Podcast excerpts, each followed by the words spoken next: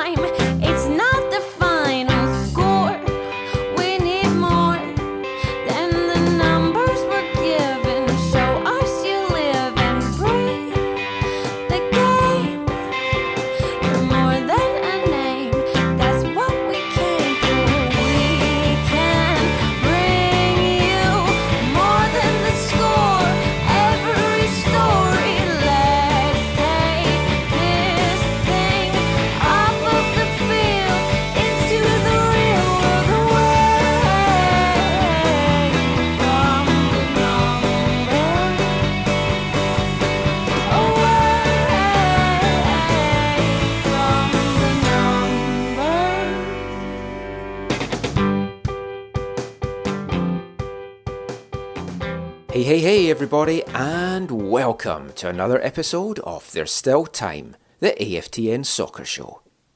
I'm your host, Michael McCall, and this is episode 390. So it's been another interesting week around the world with Joe Corona, and to talk about that, we're going to bring in Zachary Adam Eisenheimer. How are you doing tonight, Zach? Doing well, Michael, on this fine Easter Sunday. Yeah, I was going to say happy Easter to you. Hope you've had a, a good day with with eggs or religion, whatever you chose to celebrate with. I spent the day with Jesus and my family. I'm not actually. I didn't haven't had any eggs today. Oh But- no, no, no! I had eggs with breakfast. I, if you spent the day with Jesus, I hope you were socially distancing. Yes, yes, yeah.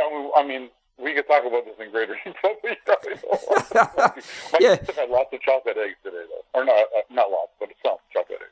I had my my last Cadbury's cream egg that I brought back from Scotland, so it was a sad day. Oh yeah, those, you really rationed those. Yeah, I Caitlin wasn't allowed any. I gave her I gave her one in the end. I succumbed, but I brought back a big tin. My in-laws stopped by this afternoon in the backyard where we can social distance, and they set up a hunt for our kids. And then Oh, nice. I think we're doing like a little one tomorrow morning with our kids as well in the house. Well, Easter Monday is one of my favourite days of the year because I like to refer to it as Cheap Chocolate Day. Yes. Although I don't know it's going to be quite that. I don't think it's going to be like normal. I don't know. I'm gonna Nothing's like normal now. I'm gonna look online to see if I can get any cheap deals. But yes, you said nothing, nothing's really normal anymore. What is what is normality anymore? There's a, a thing we could fill a whole show with, really. That's true. So let's get into the football talk, and we'll we'll start off this week with having a look at what FIFA have been coming out and saying this week because they've been very active actually. And uh, I mean, we're, we're very critical of FIFA on this show, as we will be in the final part when we look at some headlines of the week. But they've they've been good. They laid out some guiding principles and recommendations on Tuesday. They've proposed that all footballers' contracts be extended until such time that the season in their particular country does actually end. No contract extensions can kick in till the new season start. Transfer windows will be flexible. So I mean, again, barring anyone challenging this in court, I think that's the sensible thing. And I, I've been calling for the governing bodies to kind of come out with a stance on this. So at least the players and the clubs know where they stand. So that's again, it's good. It's good for players who are going to be out of contract and going to be in a difficult spot. What does it do for like? Because players can negotiate. Players who, in six months of the end of their contract, the players whose contract was ending in June, right? Yeah. they they could have already made a deal before this uh, the pandemic really hit Europe, especially Europe, Yeah. really hit the whole world. And so some players have already chosen where they're going this summer. So I, I wonder if there's that flexibility in there for those deals to say, okay, those are going through because you have a contract, but. Uh, it'll be interesting. It'll be interesting. I we talked about this like a couple weeks ago. It'll be interesting to see how this actually fully like plays out, and then you know once we hit the when the actual July first. Well, yeah, because I mean, it's I guess in one hand, it's fair enough saying that new contract extensions and stuff like that won't kick in until the new season start, but different leagues are clearly going to be coming back at different times, and different leagues around the world have different like operating schedules over the course of the year. So I mean, it could get a little bit messy. Yeah. But Ronaldo. mm, well, I mean, you've got to look as well. There's going to be guys that were coming to MLS in the summer. And it's like if, for example, a European league's not going to be finished until July or August, then they can't come over in the summer. Although we'll we'll come to MLS, I, I don't really think that's going to be too big an issue because I'm not sure MLS will be back playing by then either. But it all really depends what the governing bodies like UEFA decide and whether they let leagues finish by a certain day or they all say, look, you either have to try and finish your league by this date or if you can't finish by this date, then it just has to be called at that point. It can't. It can't be never ending. Michael, there's no there's no one's gonna play football again until the fall at the earliest, right? Well, not necessarily. Well, we'll we'll come to that in a bit in Europe because there's some interesting stuff coming out of, of Germany regarding that. Just, I mean, going back to FIFA, their their president Gianni Infantino, he's warned against restarting football too early. He said it would be irresponsible for leagues to do that. He stressed that health comes first, adding, "No match, no competition, no league is worth risking a single human life." Everyone in the world should have this very clear in mind. And it's great to hear him coming out and saying that. And I would like to think that that message will hit home, but I still think that money is going to be the driving force for a number of leagues and a number of clubs around the world. And I'm not sure everyone is going to listen to that. And this, I mean, right up till today, there's still talk that some leagues are looking at a whole multitude of ways of somehow bringing it back in some form, not necessarily with fans, and we'll come to this later, but in some form, football could return in some countries before the fall. Yeah, I, I, I, I tend, I mean, I won't, I don't always agree with FIFA, and, and I don't always agree with Infantini, but you know, this is a dude who's Italian, whose country has been hard, hard hit by this, and like I, I agree with him on this. Like, stuff should not happen until, until we know that things can be safe, and hopefully measures can be put in place that will prevent clubs from, you know, going bankrupt or whatever, and and they can make a way for for this. But like, yeah, I know the, the, the business side of things. Like I know all businesses are making plans of like, what does it look like if if if we can be partially functional by this time or fully functional by that time or whatever. But like this, you you, you can't. We've seen what's happened with closed door matches, and it's not going to be. It's not going to be good. Like in terms of if if if in these like places in Europe, for example, if they need to continue whatever social distancing or sheltering in place or whatever, you can't say, "Oh yeah, and you know we're going to have the Milan Derby at a, you know closed venue." Right? You're going to have thousands of people show up Yeah. to the closed closed to the closed venue. I I hope I hope they'll actually live this out.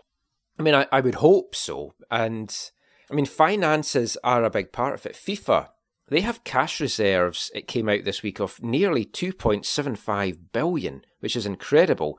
They've said, though, it's not FIFA's money, it's football's money. And they said they are looking at ways to bail out and help cash stricken clubs.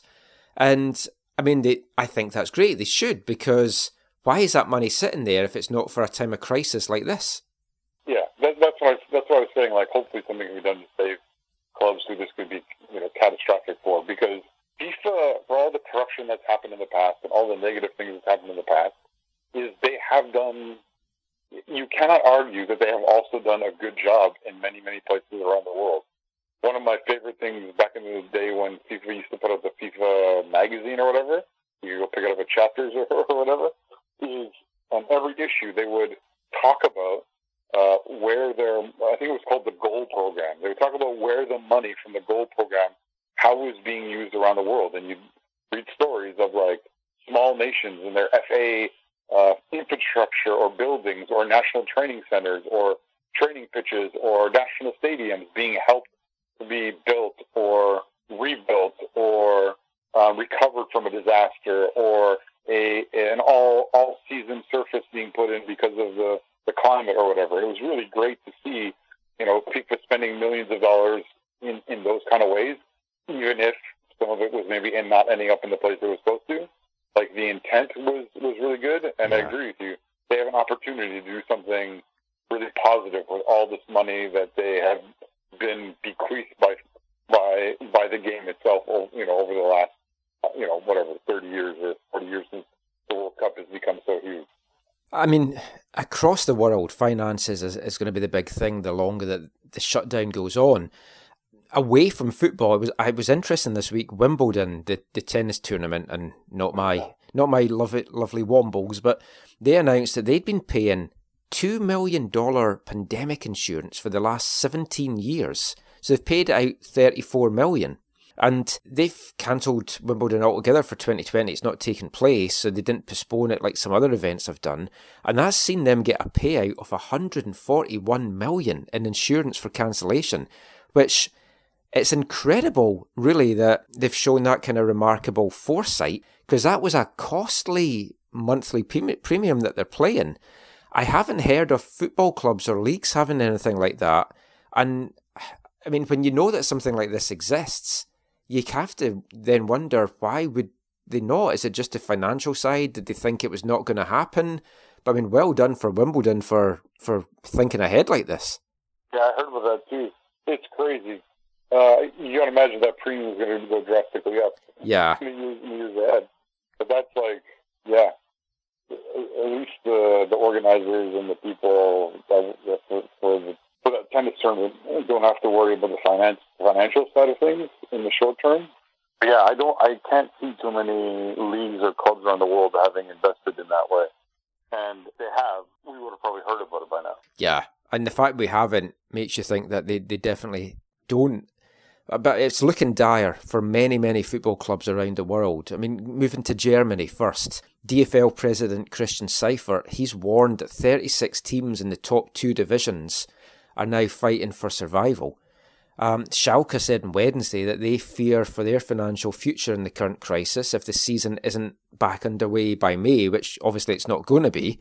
They've even said uh, if closed door games could start, then that would help them get some TV revenue, which would at least help them out a little bit. And there, there was some murmurs on Twitter tonight um, that clubs are looking at possibly returning mid to end May in, in the Bundesliga. And you have to feel that they're only doing that because they're the clubs are under such financial pressure that they're they're going to fold otherwise. I mean, I, I don't know a lot about Schalke. Are- Are they a club that's kind of lived out with their means to, to compete, or are they just a smaller club that relies so much on gate and TV revenue that without this they're in big big trouble? Yeah, no, you can you can never call Schalke a small club. They're probably the third biggest club in all of Germany. After I mean, they we used to be ahead of Dortmund. Oh right, They're arch, they're arch rivals, but yeah, they I think they have the third most member club members in the Bundesliga. Bayern is first, Dortmund is second, and they're third. So they're they're a huge, huge traditional club. Uh, they haven't always done well, like like super well financially. So they're not like Bayern, where they have like these reserves of money where they can kind of you know uh, they can take a hit here or there or whatever. Um, yeah, they're very much like yeah, if they don't make the Champions League, it's going to impact their squad, you know, kind of thing, like the Mm. how, they, how they can invest in their squad. Um, I mean, does it does it surprise you that there's so many German clubs that are in such a perilous state? No, again, uh, in part because they because because of their structure, right? So because they are the fifty plus one, right? Because they are community, like this community connection. They don't have these. They don't have the same type of huge influx influx of cash the way like the the Premier League teams do in England, right? Where they're owned by these oligarchs and these sheiks and whatever who put in like tons and tons of their own money. Um, at least up until the, the fair play fair play rules kind of are trying to alter that. It's not surprising that you know this will be you know a big. Uh, they will all take a big hit, and it, yeah, it could be devastating for them. I mean, if you look at the the countries that's been worst hit in Europe, it's Italy, it's Spain, it's the UK now. And in Spain, La Liga say that they're hoping to resume, but League President Javier Tebas says May 28th would be the very, very earliest. But they're looking at dates into June and, and beyond. I mean, when you look at what's happening there, it just seems so far fetched. And it's the same in Italy, who, I mean, there was a report coming out of Italy today that they don't see the chance of there being any games played in Italy until 2021. So, I mean, these leagues and these countries that have been so badly hit, it, you just can't see them coming back. Even closed doors, it just it doesn't seem feasible with the strain that it would put on infrastructure and just everything. No, that's why it's crazy. One thing to even be talking about the possibility of it. Like this is where, yeah, if some of the the money from money from FIFA or the, the leagues or whatever can help them help them in the in the meantime, that would be ideal. But it, it, I feel like I know we we don't feel.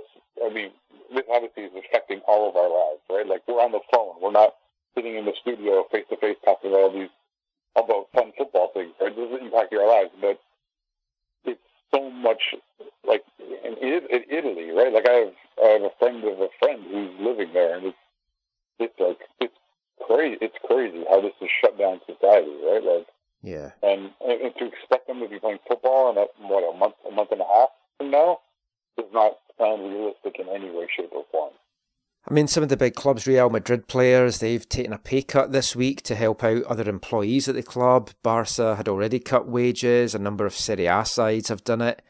In England, the Premier League players, they've rallied round an initiative started by Liverpool's Jordan Henderson. It's called Players Together, and they're trying to raise money for NHS workers. And talked a little bit about this on last week's show that Wayne Rooney and others had argued, no, don't cut our salaries because it means you're not getting tax money into the government. We will donate money to charitable causes to make sure it actually goes to those that need it and not help out rich owners. And so far, more than 150 players, and it's growing every day, have signed up to this play, Players Together thing to, to get money into the NHS. And I mean, it's fantastic to see that. I mean, it, it opens up all these other questions of governments have neglected putting money into health services around the world for years, and it's now coming home to roost. And in, in ways it shouldn't be up to the public to have to fund this. But if players who are paid obscene amounts of money for, for playing sport are willing to do that, they, they do they do have to get commended for it.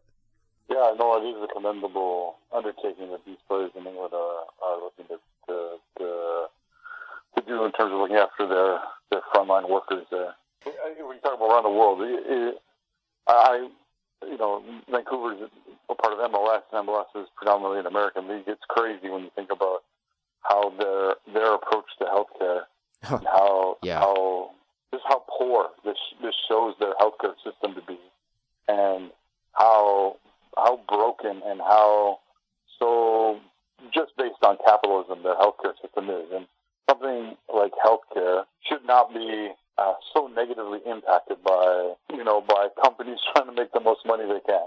You know what I mean? Like Oh yeah, like you you know, yeah, it just it makes me thankful to, to have been born in and grown up in a country like Canada that has always sure we pay more taxes and whatever, but we want to make sure that everyone, you know, and I'm not saying our healthcare system is perfect by any means, or, or and I, I don't, you know, I applaud all, all the healthcare workers who are, you know, doing all the things they're doing in the midst of this pandemic, but like, uh, I, I'm so thankful to, to be in a country that says no, we care about people and and, and like basic health care is like just uh, like a you know the common denominator in our society. Yeah, I, I said a couple of shows ago, I, I've never been more grateful for, for making the move over here than I am during a, a time like this. And I mean, we won't get too much into the political side of it, but in the UK, the NHS is always, every election, it's like, oh, we're going to give more money to the NHS. And then it never happens. And then something like this happens, and you're like, well, you've deprived the, the service from getting money for years. Yes, now they've got a shortage of masks, they've got a shortage of equipment. But yeah, I mean, it looks so dire down in the in the states. And before we actually get to to some impact of the coronavirus here on these shores, just want to to get to a couple of other quick things from over in Europe. Now, Scotland right now is an absolute shambles because the SPFL were wanting to, to call the season in the lower leagues, the three lower divisions, with an agreement to also call the Premier League if UEFA agreed to ra- ratify it. So all clubs had to vote by 5 pm on Friday. 85% of clubs voted in favour of it. Some clubs didn't for personal reasons. Rangers didn't vote for it because they don't want to give Celtic the title. Hearts didn't vote for it because it would see them relegated. Dario Zanatta's Partick Thistle, they didn't vote for it for the reasons that they didn't they'd get relegated as well. One club, Dundee, didn't even vote, and because they didn't vote, it, their vote was crucial as to getting the percentage that they needed to push it over. So now it's all in a complete shambles. And then stuff has come out that they did vote, but then it didn't arrive in time. And then it was like the chairman said, if you've received that vote, that isn't our vote, we haven't decided yet. And now that Rangers are threatening court action, Hearts are threatening court action. It's an absolute shambles, and there's going to be emergency meetings this week. And all the clubs want to do is get their payouts to help them survive. And until things get ratified, it initially came out that the Scottish League couldn't do that. Now they're saying that they could do that, and everyone's like, well, why did you not just give us the money at this point? So clubs are close to going to the wall. I mean, we won't, go into it too much, but this is the kind of situation where if all the clubs have their own personal interest at stake, it just develops into an absolute shambles. Yeah. It's sad to see. Yeah, it's weird. You would hope that Rangers could, on humanitarian means, would be able to say, okay, we, we'll, we'll, we'll allow Celtic to claim this title, but even their their hatred for Celtic will not allow them to to, to vote for that. That's, that's Yeah. unfortunate. Yeah, it's it's incredible. Last bit in this section, back to Germany. Bundesliga clubs they returned to training on Monday, or most of them did.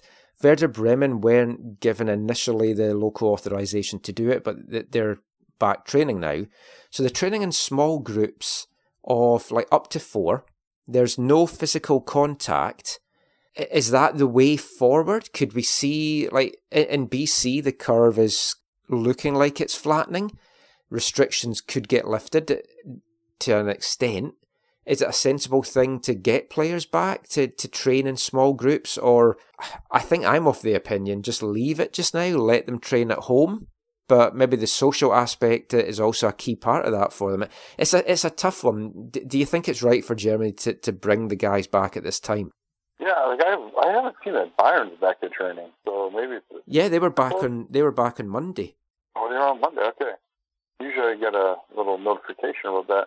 They have a nice little Alfonso Davies uh, thing up on their on their uh, website right now from refugee Davy to Bayern Starlet. Oh. Um, Maybe they're playing it down as well because they don't really want to to talk too much about it. But it's in very small groups and they're not allowed any physical contact, which kind of just seems pointless.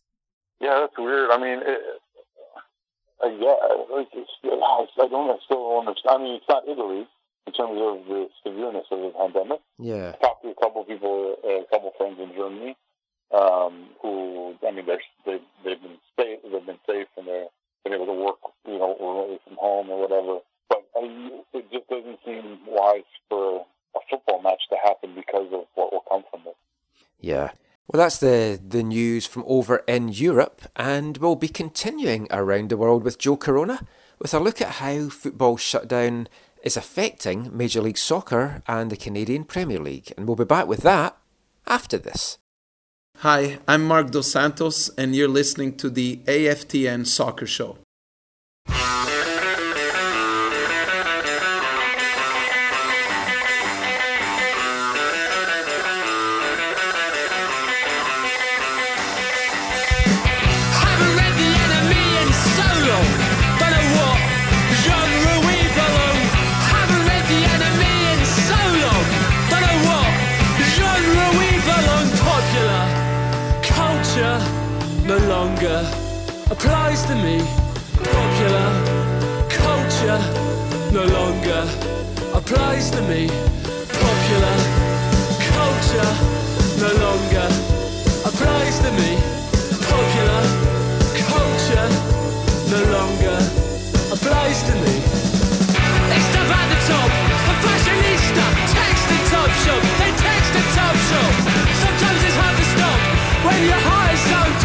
cops, top of the cops.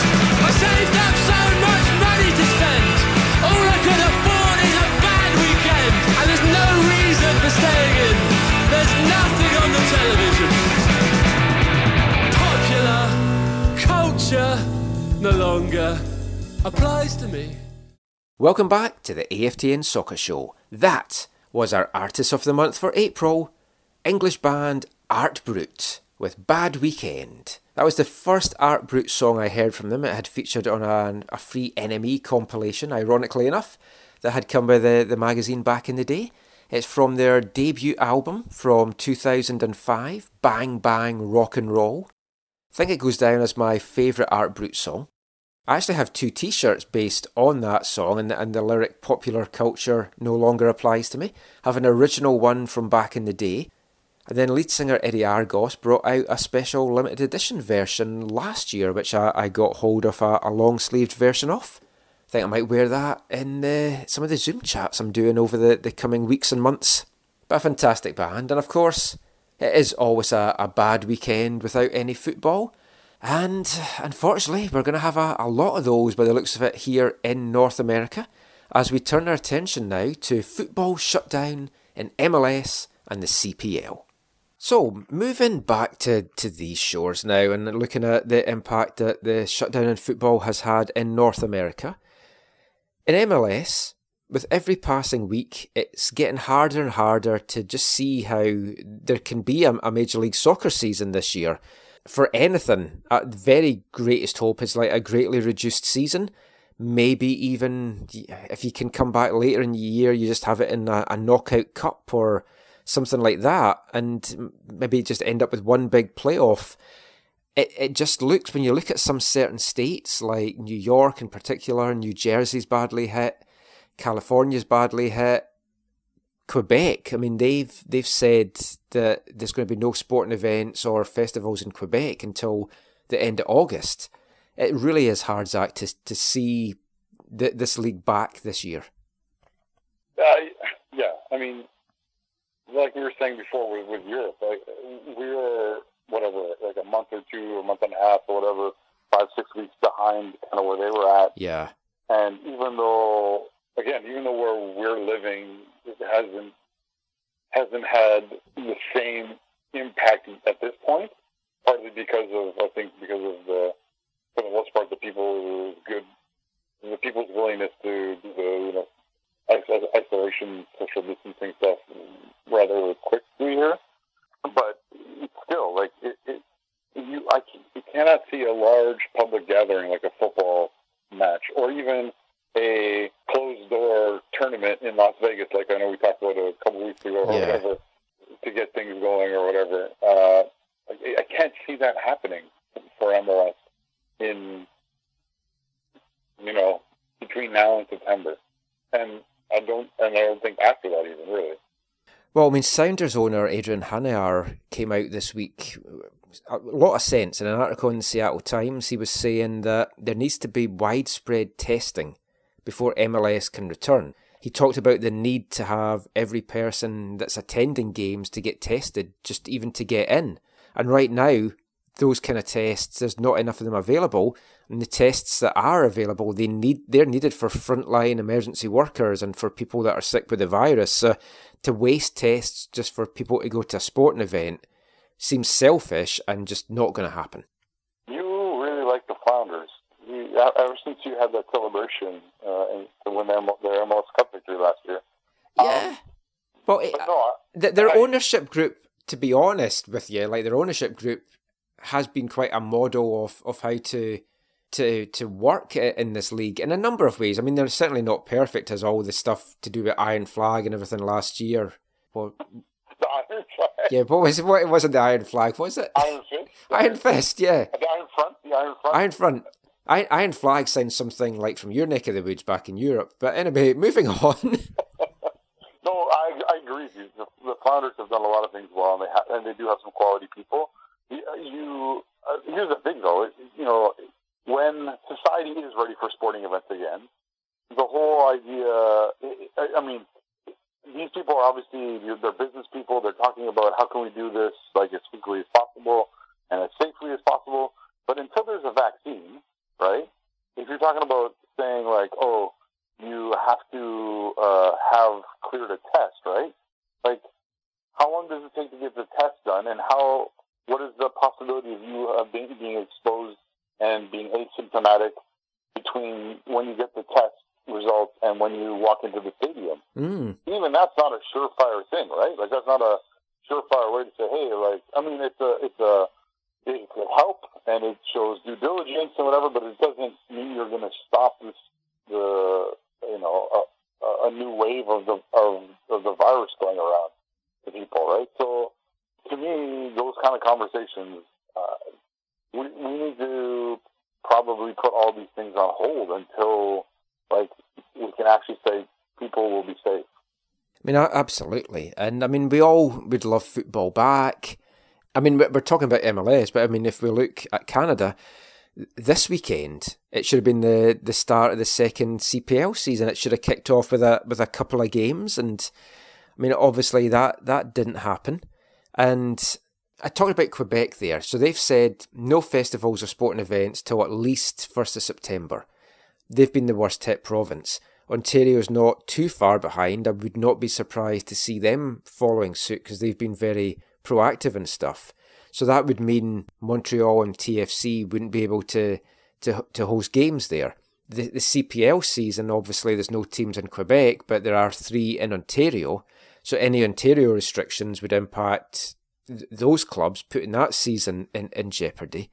And I know football right now isn't the most important thing, but as I say every week, we're a football show, so we're here to, to talk about football and the impact of, of this on the game.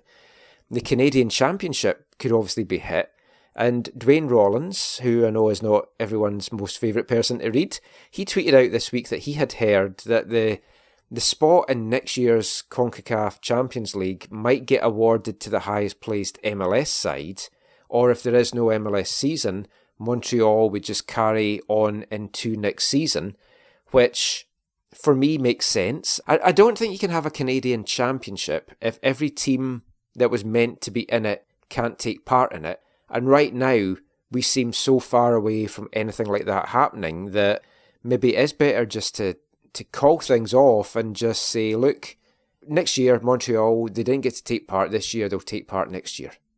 I'm sure they'd find a way for you know to put Toronto in there instead of Montreal, but that doesn't that doesn't sound unreasonable to me in terms of just saying okay, this carries over, the last winner moves forward.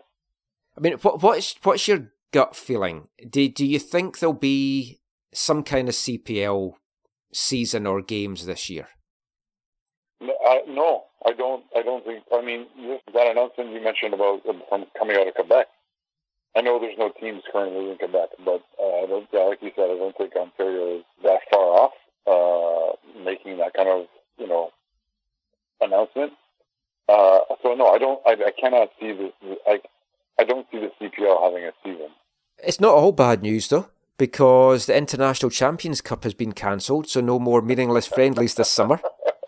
I know some folk look forward to that, but I mean that's the last thing you do at this time. It's just stupid friendlies with folk flying all over the world. So that that's gone. I imagine the Leagues Cup will be next to fall as, as well. But I mean, my gut feeling is that there's not going to be an MLS season either, unless things Oh. dramatically clear up by November and they can have some kind of just straight knockout cup.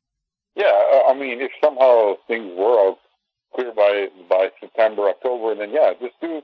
Just wouldn't it be? I mean, it would be great if MLS just did uh, an MLS Cup that was an open cup. Oh yeah.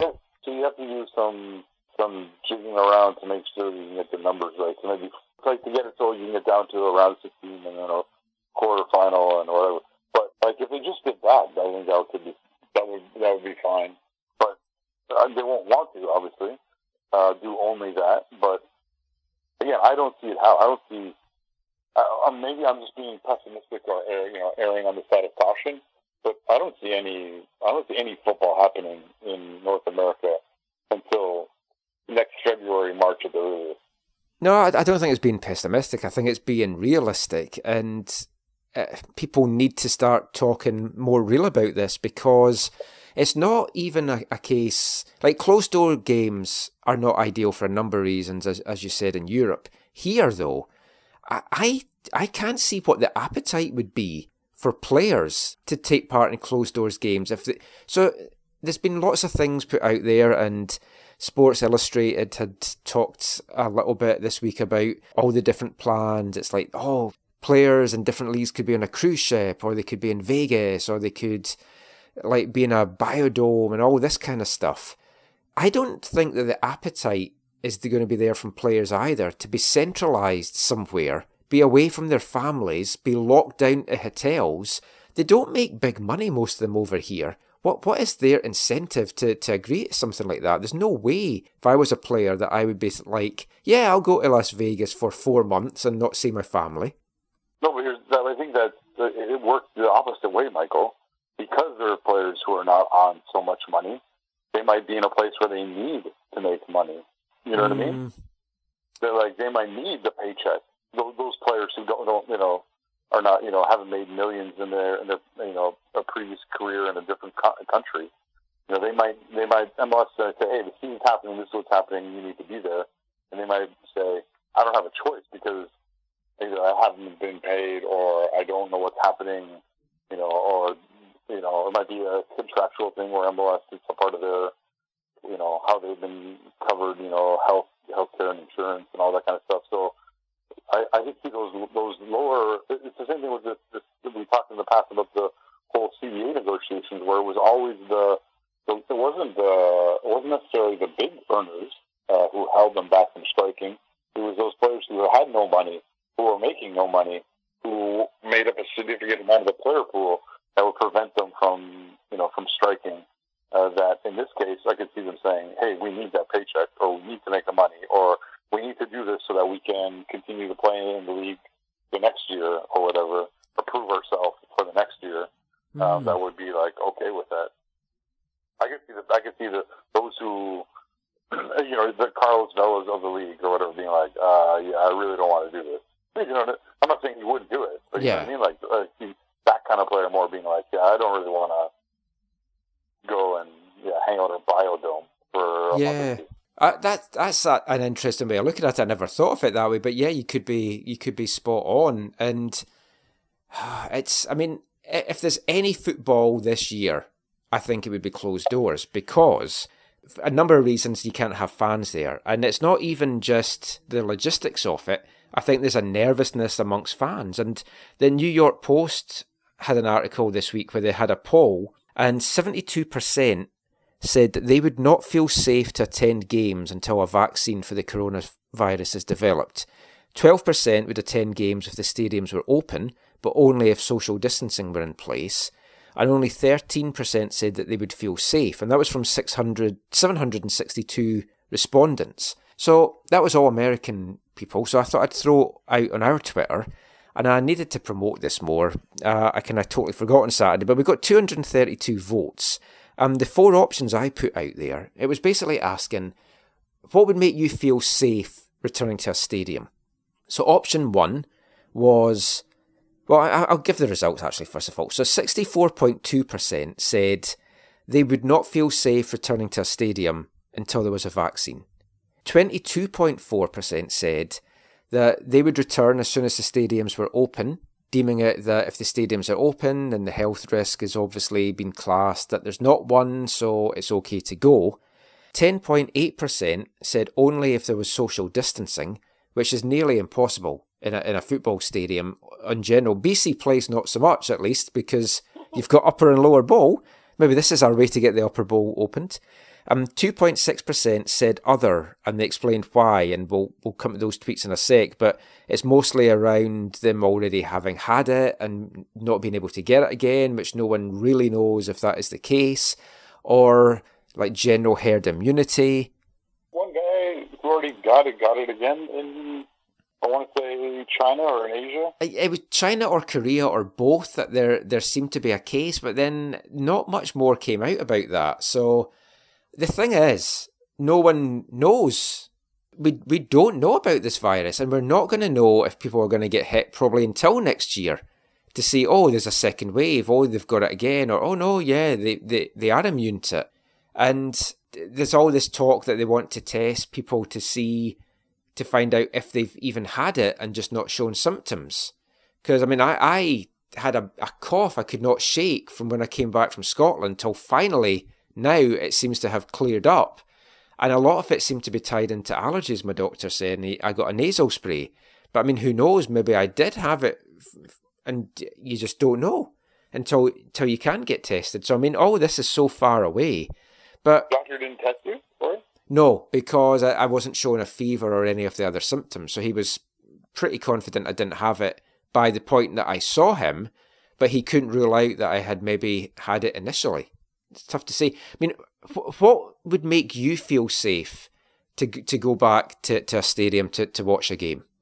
I, I would probably fall in that 64.2% in terms of the, you know, wanting there to be a vaccine first. Yeah, I think I would as well. I, I, and it's not even just being in the stadium. It's like traveling to the stadium, like walking to the stadium. If you're going to eat or drink something beforehand, being in that kind of social environment, there's all the other risks that's associated with it. Yeah, and it's not even, I, was- I, it's not even my own personal risk. It's more about, I'm worried in all of this. Um, it's more about my wife who has Oh yeah, right? Like, that's more what I care about. yeah, in terms of not wanting to try and do something that will. Like even when I go to the grocery store or whatever, like I'm a little bit. I feel I'm always a little bit. Uh, eh, let me put it this way: I, I'm praying a lot about those kind of things these days. Oh, I mean, it's understandable, and like I, I've had a couple of bad grocery experiences over the last couple of weeks where people, oh. it's impossible to keep socially distanced with what you need to do in narrow supermarket aisles. It's Yeah. just, it's impossible. So Did you have that? Did you have that kid who fake coughed on you? yeah, I, I could have smacked that little brat, but I didn't. But, but yeah, that was a bad experience as well. But I mean, last Monday, I, I, this is what I said I was going to do to start with, and then I didn't live up to this until this past week. I'm just going to small local businesses. I went to a, local greengrocers. I went to COBS Bread. It's like that. That's what that's what I did uh, on Monday, and it, I came home relaxed. And I drove by a couple of Safeways where there was a massive lineups outside that you're going to be lining up for possibly even an hour to get in. So it's like shop local, support local business. That's what I'm trying to do. So as I said, we, we put that poll out on Twitter and we got some good replies to it as well. So I'll read you some of those just now. Tim Altman said he wouldn't go until there are no more infections or there was a vaccine. Andy M at Swampo said it depends, but these are the times that make you see the value of lower division sport. Certainly does. Little fans in attendance, you can kind of have your social distancing in stadiums. East Fife have been practicing social distancing for a number of years now.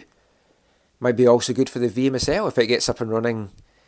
You can get out there, enjoy some football, and keep well away from other people, unless too many people d- decide to go and start watching the VMSL. Scott Baxter at Left Coast Scott said that for him it's a vaccine or that he gets it and develops immunity the hard way. Realistically, for society, full stadiums aren't coming back until there's a vaccine. Bruce Tatry echoed that, saying, Vaccine or herd immunity, neither of which is going to happen for a long time. Oz Sweeney said, As bad as fans and everyone involved want sports back, I don't think it's responsible for anything short of a vaccine.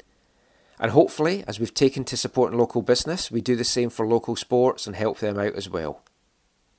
We'll C at CastW123 said, Tough question. How do you trust so many people after what we're going through? If the leagues start, it should probably be behind closed doors for now. I'll probably wait at least a few games. JJ Adams from the province said, Vaccine and widespread, quick, accurate testing. No way to open it up otherwise.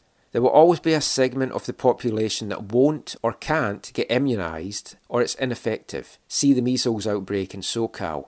Testing provides a mean to identify and isolate. Rod Hodkinson completely agreed with that, adding, No other way forward is acceptable. Mike Mead said, Over some time, to allow for a more controlled spread or recovery rate of the virus, or of course after a vaccine. He supports the Olympic Village made for TV stroke no spectator style proposal that is circulating though. And Surrey Jack said fair play to Bobby Lenarduzzi, who has worked tirelessly to encourage social distancing at Caps games for more than a decade. Truly ahead of his time. Harsh, Surrey Jack, harsh.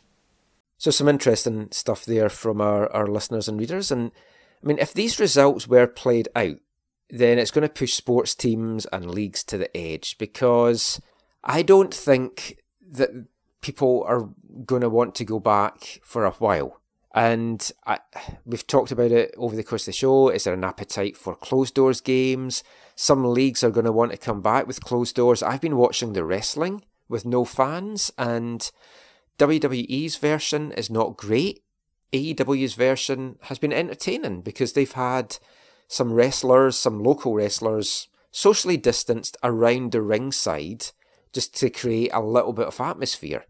Now, obviously, as media, if the stadiums were open, they would probably let media in and I, I could go along to the games. I don't know how safe I would feel even doing that. I mean, the player interaction it would be completely different. You'd have to be far away from, from players and stuff. It, it's going to be interesting to see how this resolves itself and just really what state teams, leagues, sports are at the end of it. Well, yeah. It- it'll- this- I mean, this is going to have ongoing, lasting impact on society, even once there is a vaccine. In terms of, uh, was it the, the Dr. Fauci or whatever in the, in, in the states said, yeah, you know, even when this is done, we should never shake ever, ever shake hands ever again. Mm. It kind of, you know, is Well, I mean, that you you and Steve, you go to the cinema a lot. How comfortable would you be going to a cinema? Is it the same thing as a football thing? Only if there was a vaccine, would you feel comfortable going again? Yeah. Yeah, probably. I mean, yeah, uh, yeah. I mean, the, the the movie people now they're releasing all their movies like you know on websites Yeah. and stuff, right? I've seen that. Um, we we watched the movie the other night with our family through the Cineplex store for the first time. So I mean, obviously, it's not the same quality. Although we, you know, we just moved, and one of the things we got when we moved was a new TV and a bit of a new sound system, so it's a lot nicer than it was before. um, but um, yeah, it's not the same, right? It's not like those movies are made for those theaters with those setups and yeah, and uh, it's the sound and But- yeah. Although, uh, but I probably you're, you're right. I probably wouldn't go to a theater where um, I knew like someone could be coughing on me from Yeah. Robie Island or whatever. Because you're you're in an enclosed space in particular. I, I mean, for someone like me, I I've hated going to the cinema the last couple of years just because I don't like being around people that are eating or they're on their phones, and I'm going to lose it with them. So I, I I'm fine if we end up just watching movies at home. But the last thing in this section that I'll just talk about, Sports Illustrated, I touched on the article that they had this week, and it was entitled Bursting the Bubble Why Sports Aren't Coming Back Anytime Soon. And in summary, Scientific experts say that until there's a vaccine, which we're looking 12 to 18 months away at best, or mass immunity, people cannot flock into stadiums, and it goes into all the practicalities of having closed doors and centralised scenarios, and why that is also simply flawed and almost unworkable. So, I mean, check that out on SI.com. And I mean, it, it's sad to say that sports is going to be devastated for a while. It's not the most important thing in the world right now, but to us, it means so much to us. And yeah, it's going to be a, an interesting few months. And yeah, the the world has changed, and we just have to make the the best of it. Yeah, yeah. I, I haven't read the article. I should probably read it, but yeah, yeah. It, make, it makes sense. The premise makes sense. Yeah, I mean, we don't want to be too Debbie Downers about this, but I mean, it does look like there isn't going to be much football to, to watch on these shores for maybe the rest of this year.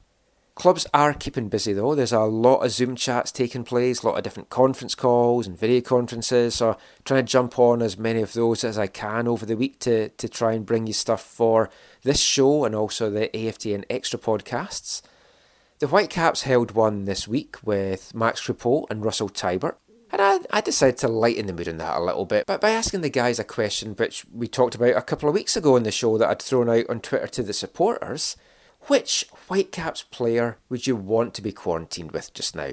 And which one would you most definitely not want to be? Here's what Max and Russell had to say. Teammates, teammates, we. If you were to be quarantined with another member of the squad, who would you choose to be quarantined with and why? And which player would you definitely not want to be quarantined with? Oh, uh, I would. Um, I would say I. Well, you can quarantine with some people, and there's others you want to kill after three or four days, you, and you know why exactly, you know. So I know I can live with Russ because he's my roommate uh, on the road and stuff. Yeah, we can live together, no problem. Uh, we I can live with Kava uh, by personal experience. I can I can do it with Jake as well, uh, Nerwinski and D Rose. Uh, cannot Yasser. I've been wanting a road trip with him. Didn't happen. Didn't put it off. And I would say Yordy maybe because he's too much on on PlayStation and phone and stuff. And uh, sometimes I like to have a good conversation and just uh, checked out of of uh, of internet and stuff like that. who I would and who I wouldn't want to live with in quarantine. Um, Ali Adnan both. True. Teammates, teammates, we. Max and Rusty there sharing their thoughts on which Whitecaps teammates they would and would not want to be quarantined with. Really wish Russell had expanded a little bit there on why not Ali Adnan and why Ali Adnan. I think I'll keep that section going and ask some of the other players that are on the Zoom conference calls in the coming weeks what their thoughts on it are. But that is it for now about football shutdown around the world of football. We're going to be back talking CPL and an interview with former Whitecaps player and current Cavalry FC goalkeeper Marco Carducci. And we'll also bring you this week's wavelength. And we'll be back with that after this. Hi, I'm Tosaint Ricketts, and you're listening to the AFTN Soccer Show.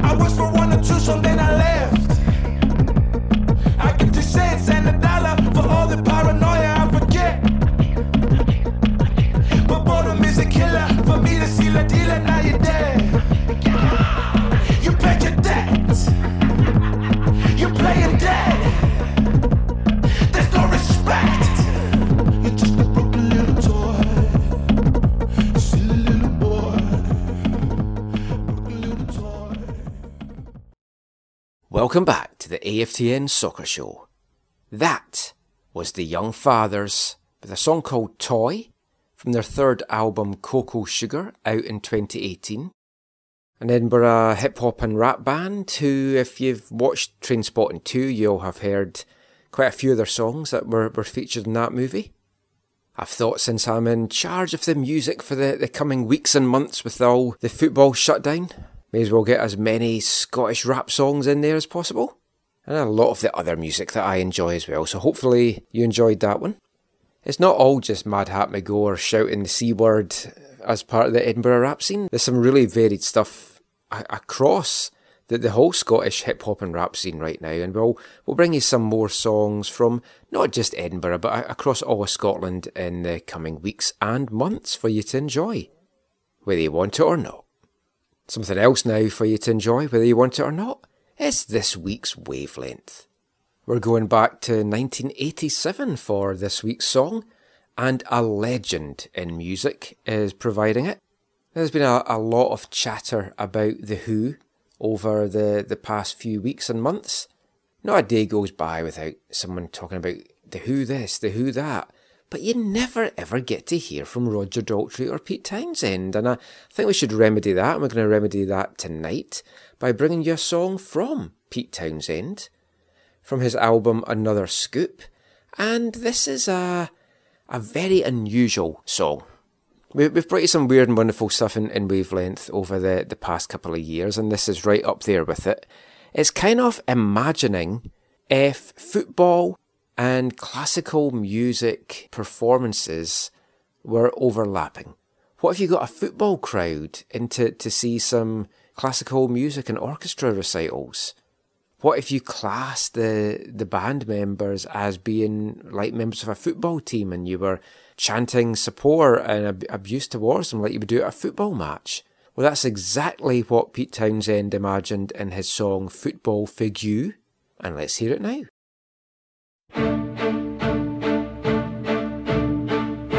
Was listening to a guitar bass drum thing. Started hearing chairs squeak. Thought I heard a gut string. Then I saw a big band right on the pavement. Violins and heavy boots. Wondering where the wave went. You, whoa, I'm talking to you. You're wearing the wrong color scarf. So what? Well, you're playing your tune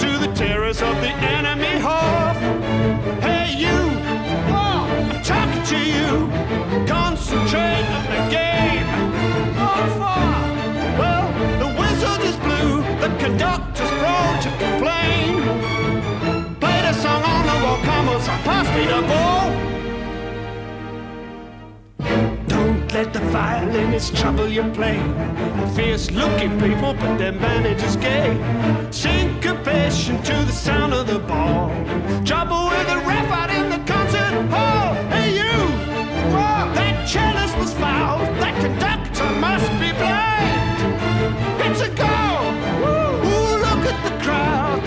Session's run to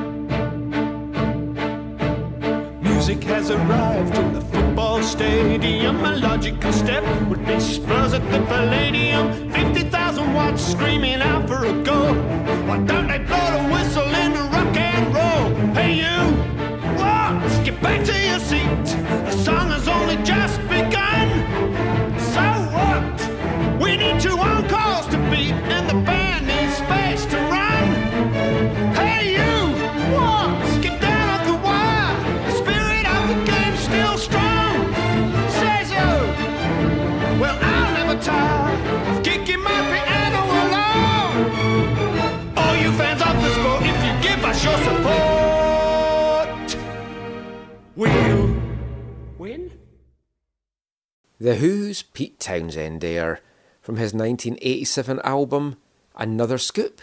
That was Football Fugue, something a little bit different for you this week in Wavelength. Absolutely fantastic song, really, really like that one. Been waiting for a good time to bring it to you. Now seemed as good a time as any. The Who haven't said when they think football or any sports should return in, in any of their statements that they've given so far. I mean, it does seem a, a long way away, and as we mentioned in the last part, will there be an MLS season? Will there be a, a Canadian Premier League season? And of course, this weekend would have been the launch of the 2020 CPL season. Two games were scheduled to be played this weekend on Saturday, April 11th. We're going to have a rematch of last year's championship game as the inaugural champs Forge FC were set to host Cavalry FC at Tim Hortons Field in Hamilton. That was going to be followed out here in BC with Pacific FC playing host to FC Edmonton. would have been two very entertaining games. We've had to just make do instead with watching some reruns of historic moments from last year, the, the season opening game of York 9 against Forge, reruns of last year's two legged championship game as well. That was such a, an eventful championship game, and looking back on it, it still rankles me that you had Cavalry winning the, the spring and the fall championships, but not being crown champions. And it's rules are rules. I know I should get over it. I, I, I just, I still can't. And obviously, it's a lot harder if you're a Cavalry FC fan or, or player or in the management team as well to kind of not have that nagging aw- away at you the whole time. But all round, it was an absolutely fantastic season for Cavalry FC. They won both the spring and the fall regular season championships, then knocked the Whitecaps out of the Voyageurs Cup, the first CPL team to beat an MLS team in the Canadian Championship. A lot of players really stood out for Cavalry last year, and one of them was good friend of the show, goalkeeper Marco Carducci. It's still hard for me to realise that, that Marco's 23 now. I've just watched him playing his football for so many years. I mean, we first saw him play out here in Vancouver with a residency in the under 16s as a, as a 15 year old, and we've watched his career grow. We've followed him, we've had him on the show several times. It's always great to, to catch up with him. Left the Whitecaps organisation at the end of the 2016 season. Had a season in the USL with Rio Grande Valley Toros in 2017 before joining Calgary Foothills, then going on to join the CPL with Cavalry FC. And as disappointing as, as the season ended for Cavalry, it was a great personal year for Marco. Golden Gloves winner, the first ever one in CPL, got called up for the first time to the Canadian men's senior team for a, a training camp, and you have to think there would have been more coming as well if the friendlies had gone ahead in Victoria last month.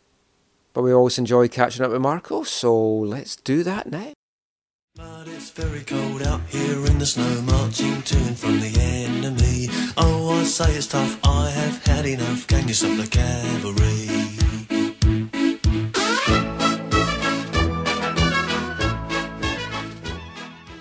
So thanks for for joining us on the show to, tonight, Marco. And first thing to, to really ask you is, how's things for, for you out in Calgary just now? Keeping safe and healthy, I hope. Yes, yeah, no, thank you first of all for, for having me. It's, it's fantastic to be able to catch up a bit, and uh, no, things are well. Uh, obviously, amongst everything, it's been uh, challenging and, and different, but safe and healthy, and that's the most important thing right now. So, I mean, we've been speaking a lot to Whitecaps players and listening to some of the, the stuff around MLS and stuff about how different teams are are coping with, with this just now and what they're doing to keep the players fit and keep them engaged. Can, can you maybe give us a little bit of an insight into to what Cavalry are, are doing with you guys? First of all, really in terms of like keeping fit. Uh, yeah, I think it's, it's been clear to see that a lot of the teams, a lot of players are, doing as much as they can from home. So we're we're no different. We're uh, you know we're on our our group uh, video video calls and, and team group chats um, with our workout programs, and obviously it's a little bit different than than what a normal day of training would look like. Um, all things considered, though, it's it's been pretty good. We you know in my in my two bedroom apartment, not quite a gym, so I make do with the space I have and the equipment I have. But um, yeah, no, that's what that's what we've been doing as a team. We've just uh, had our weekly workouts and and um, kind of the schedule. We're just trying to trying to obviously stay fit, stay ready for for when things do get back to normal. And you know what? So far, so good. Again, making do with with what the situation is really. I mean, yeah, you mentioned uh, having a two bedroom apartment there. If, like this Whitecaps players, if they're listening to this, will be like a two bedroom apartment. It's like that's one of the one of the perks of not living in Vancouver, I guess, anymore.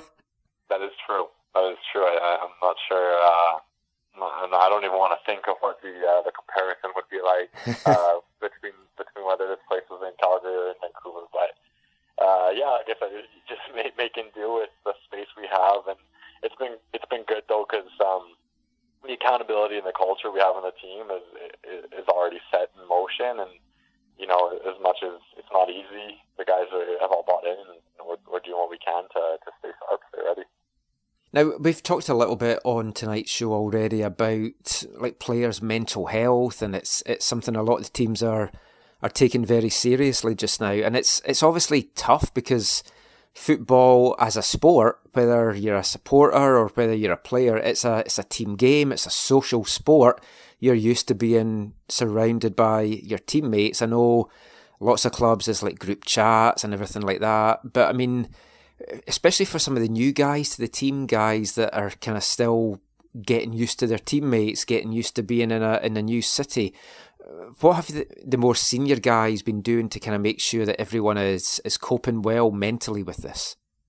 Yeah, it, like you said, obviously it makes you remember and realize kind of how, how fortunate we are to be able to do what we do, and, and you cherish those moments that you know week in week out. You're every day you're seeing each other in the training ground, and when that kind of comes to a halt, it's uh, it's different and it's challenging. And you know, fortunately, again, I mentioned the culture we have in this team, and, and we've you know kept a lot of a lot of the guys in the core group from last year that uh, we've already had that established. So a lot of the guys. Um, pretty much the whole group, like I said, you know, we have we have our, our, our meetings and our workouts that we're that we're doing virtually now, but we have our group chats, and it's just a matter of, of the communication and staying in touch. And you know, I've I've seen firsthand that yeah, it, it does get difficult, um, and it is it is definitely a big shift. But we're doing all we can to to just you know remain as close as we can, even though we're physically separated, and that just comes down to, to staying in touch and, and connecting and uh,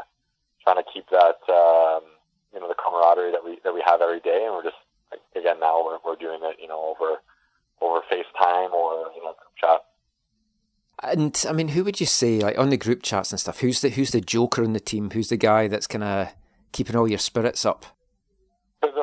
Actually, and that's, that's I think that's something we're blessed with in this team. We have uh, we have a lot of fantastic characters in the locker room, and um, you know, in terms of a leadership role, we have someone like uh, Nik Ledgerwood who wears both of those hats. I'd say he's, he's definitely a big leader in the group, and obviously he's got vast experience in the game, and um, you know, on and off the pitch, he's a massive leader. But at the same time, he's a, an amazing character, and just uh, he always bringing a laugh, he's bringing jokes. And you know, in a time like this, it, it, it does help when uh, if it's not again, if it's not the normal way like we would in, in a training session or, or at the facility. Now it's bringing the jokes still in, in the group chats or however that might be. But you know, I could I could list off like five or six more guys. I think I think the, the key takeaway is that we're really blessed to have a fantastic locker room, and I think um, you know we're all itching to get back together. Now, I, I asked Max Crepeau and, and Russell Teibert this earlier this week, and it's like if you could be quarantined with just one other player in the cavalry locker room, who would you pick, and who would you definitely not want to be quarantined with? That's uh, that one puts me on the spot. Who would I pick? Again, you know, maybe, maybe I could choose a couple. That's fine. Um, maybe right, right now I'd say uh, let's say Elijah Adekugbe because first of all we go way back. Yeah. Uh, secondly, I know I know we'll uh, maybe touch on this later, but we do have a, a little um, a little gig going on the now, Yeah. it would be helpful to, to be able to at least stay close together and be able to work uh, work in person. But again, you know, we are uh, we're super close and we played together since we were ten years old. Uh, who would I not want to be around? Um, that's uh, that's an interesting one. you you don't have to pick any someone. you know what? You know what? I'll uh, for the sake of uh, of myself, if these guys here, I'll just say, you know, I I, I love them be with them all. I don't want to be with them all. If you gave me a bit more time, and if I was a little bit more edgy, I'd definitely I'd definitely give you a name, but I'll defer for now. That's fair enough. So let's have a, a little look back at, at last season now for the, for the next little bit of this segment. And I mean, first first year of CPL, a fantastic time in the league. I mean, I was super impressed. I've said this several times now. Folk will probably be fed up with me saying this, but the league it surpassed what I was expecting from it. I didn't think the quality was going to be so good. I didn't think that the football would be so good. I, I know yourselves and Forge kind of ran away with things to an extent, but overall, I mean, I, I felt it was a, a really great first season for it. L- Like looking at, the league as a whole, w- were you surprised at the quality, or was it what you were expecting? No, I, th- I think the the opinion you have is something that's I've heard so many times, and and you know, to give you an honest answer, like going into the season, I, I didn't know what to expect either. Uh, it wasn't that I expected less or more, but I definitely would agree that, yeah, of course, like you said, Forge and ourselves definitely um, kind of separate ourselves from the pack. But every game, for the most part, was there was quality throughout the league, and I think you know, again, we we had subtle differences that that made an impact, but all throughout there was just fantastic competition, uh, players and teams playing at an incredibly high level, and and for me personally, that was just uh, it was just fantastic to see. Like I said, I don't know if I if I went in and, and realized, oh, this is much more than I thought. I, I really was optimistic, and I did have high hopes, so I wasn't shocked by any means. But um, it was just it was just awesome to see, and I think it was it was very much um, kind of solidified the the talent, the quality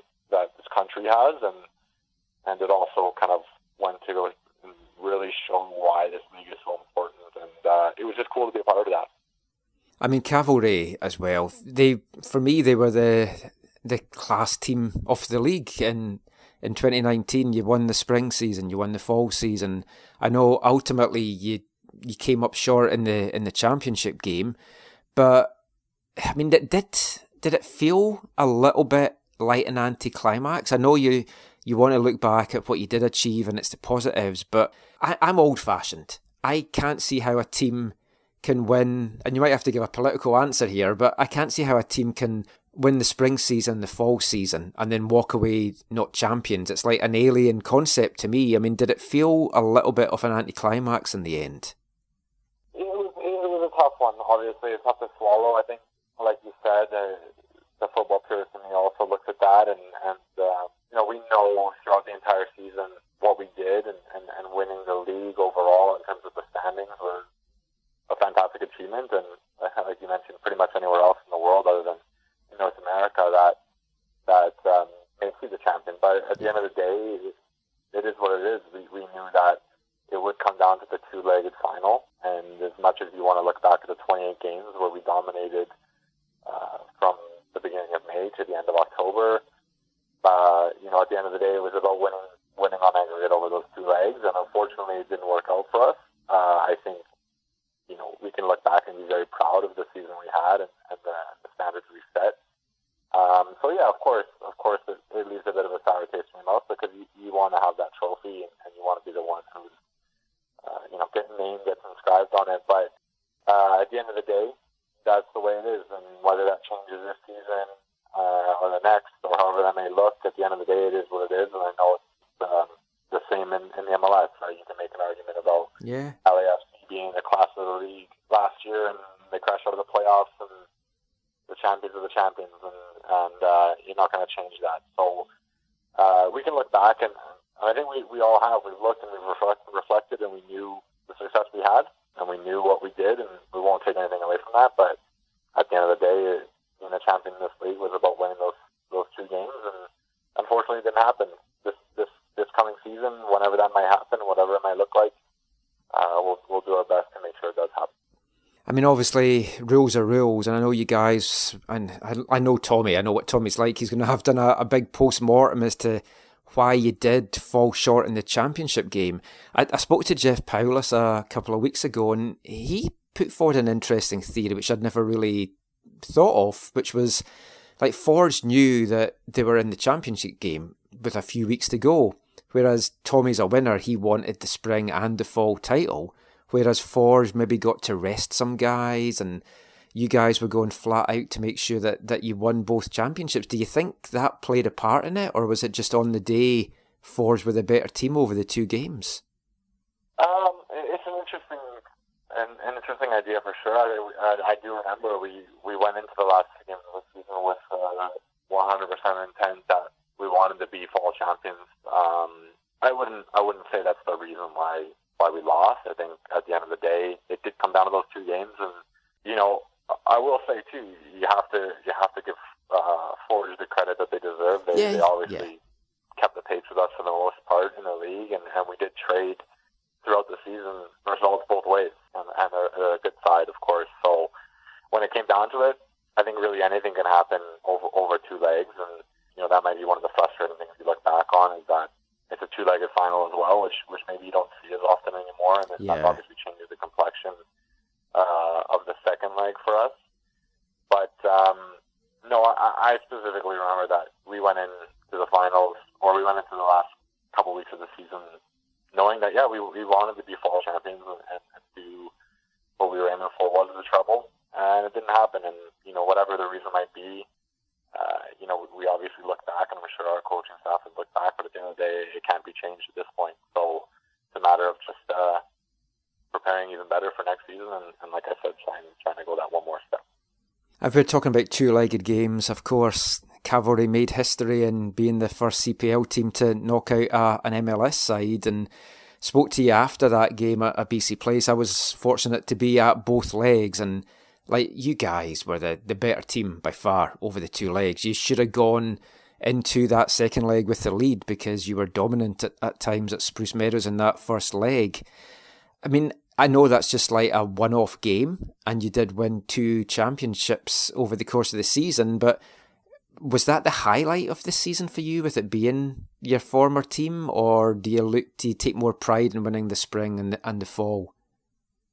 It's definitely up there. Um, I think it's hard to uh, hard to really narrow it, narrow it down to one because you know our success throughout the, the season in the CPL was was incredible. I think if we look at, at the standard we set, the record we posted, I, it might be it might be very difficult to beat for maybe a long time. So there were a lot of a lot of highlights for sure. I think I think what we did, maybe in terms of kind of the gravity of the situation and how we really helped put the league on the map even more than it already had based on based on the level we were setting and, and the noise the league was making. I think doing what we did and beating the Whitecaps, you know, personally, obviously that was a little extra sweet. And, and I'm not the only player on the team who has connections with the Oh, club. yeah. And you know, it doesn't matter whether that was Toronto FC or Montreal beating an MLS club was was kind of that statement victory. And you know, I think you can look at that and, and you know maybe we do say that that was one of the one of the best moments. Um, again, because I think when you when you look at it, even to this day, sometimes I kind of forget that that definitely was um, was a history maker, and it, it was just uh, obviously a, a fantastic experience and cool to do it. But it was cool to know that um, you know we were setting the standard for the CPL and proving and showing to everyone that the quality is here.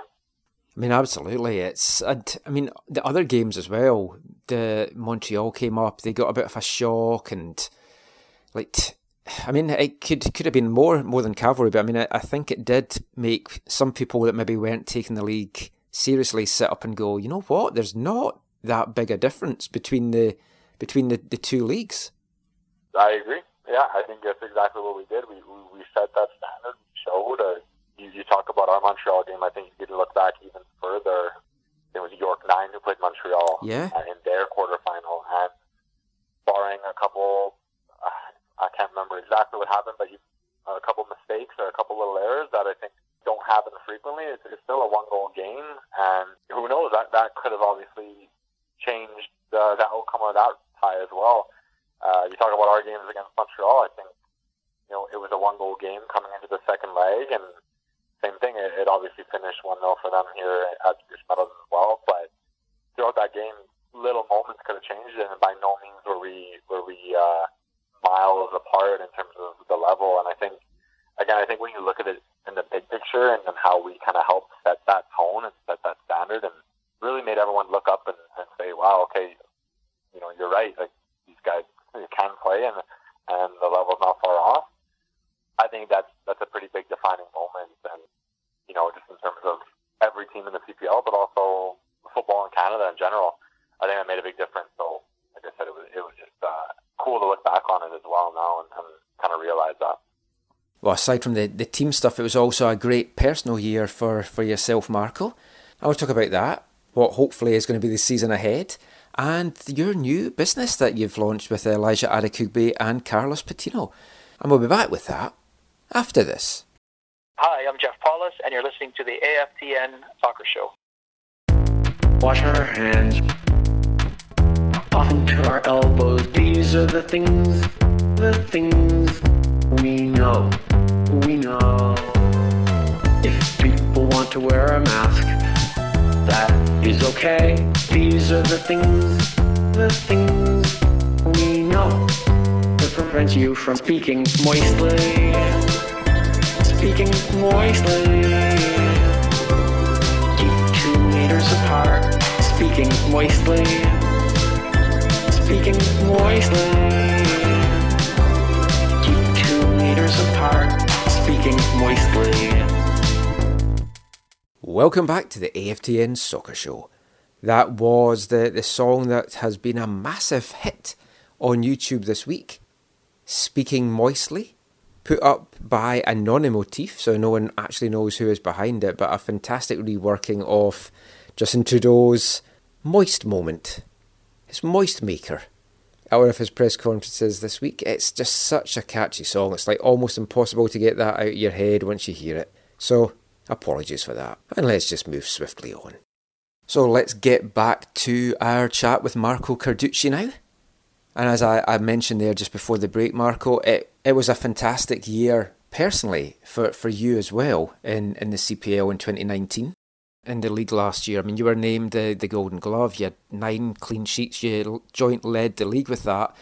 I was surprised as well. You were like third in saves at 65 because it didn't it didn't feel that Cavalry were sort of under the cosh as much in, in games that you'd have to be producing 65 saves, really. But, I mean, defensively, that seemed to definitely feel like the the, the key to Cavalry's success. But to be named the, the goalkeeper of the year, did I mean, that was something special, the first ever one in CPL. Of course, yeah, no, um, um, definitely it's a huge honor to, to receive that award, and yeah, I think I think we took pride in that, and, and that was something that was carried through from our PDL season in Foothills with with Tommy. I knew that standard that we wanted to set uh, in terms of being a team that was just difficult to break down. Obviously, as a goalkeeper, and I think as as defenders as well, like you take pride in that. Saving saving goals is the same feeling as scoring goals for us, right? And um, I think that was just resonated throughout the entire team. Uh, For me to, to end up winning the Golden Glove, uh, you know, this obviously is maybe the cliche answer as well, but it's true. It, it doesn't happen with one person. As a collective, as a team, whatever the back four, back three, whatever we did, whatever we played in front of me, we, we just had a desire to not be beat, uh, and that just shone through. I, you know, I think looking back at uh, early in the season, there were a lot of one goal games for us, even throughout the whole year, and, and that was the difference that I think we we were just hard to beat, hard to break down, and we took pride in that, and, and then it reflected in you know our goals against and, and whatnot. But again, it, do- it doesn't happen without the entire team. So I just I just love playing for a team that that is uh, has that mentality that you just don't want to concede. Yeah, and you touched on the, the foothills aspect of everything there. I mean, how much of an advantage was that to you guys, especially in, in the spring season? You playing together, a few of you for a couple of years, some just for the year, but you you knew each other's games inside out. You obviously knew a lot of the guys previously with Whitecaps connections. I mean, did that give you a, a big advantage? You feel in the in the spring season? I think it gave us an advantage for sure, but but by no means was it uh, like a huge defining factor. I think you look at teams across the league that similar. Um, you know, it may not have been exactly like what we had, where a few of us had played together the season before and made the, the step up to the CPL. I think other teams had that as well, uh, and, and obviously, again, maybe us more. Uh, it did give us that help, but you know, we all we, we still brought in half the roster, and, and I think just what what made the difference was was the culture and the co- cohesion we had. The ones who did come in, and, and everyone else that came from abroad, whatever, we had the same preseason as everybody else, and I think it was just a matter of that culture and that identity that we we established. Everyone bought into it right away, and then that made the difference. But um, you know, I, I think uh, just to bring up a quick point is I remember at the beginning of preseason, I think a lot of people didn't know whether that foothills connection, if you want to call it that, um, was going to be a positive or a negative. I think a lot of people said, "Oh, are, are, can all these players make the jump to the pro ranks?" And of course, we proved that we did. And then everyone tells the story that, "Oh, well, of course it was going to happen." But I think you know, if it if it went the other way and we didn't have such a successful start to the year or a successful season at all, then the narrative would have been, "Well, yeah, we all saw that coming." So I think this is kind of funny that, um, you know, it, it was a bit of a talking point early. Like I said, you know, give you the short answer. I think it did help us, but what mattered most was just the culture that we have established within this team and, and within the club in general. And of course, the, the big personal achievement for you, aside from club football, is you earned your first call up to the Canadian senior men's national team. And if it hadn't been for everything just now, I'm pretty sure you would have been part of the mix for these games in, in Victoria as well. I mean, you've played for Canada before at under 23, under 20, 17, youth level.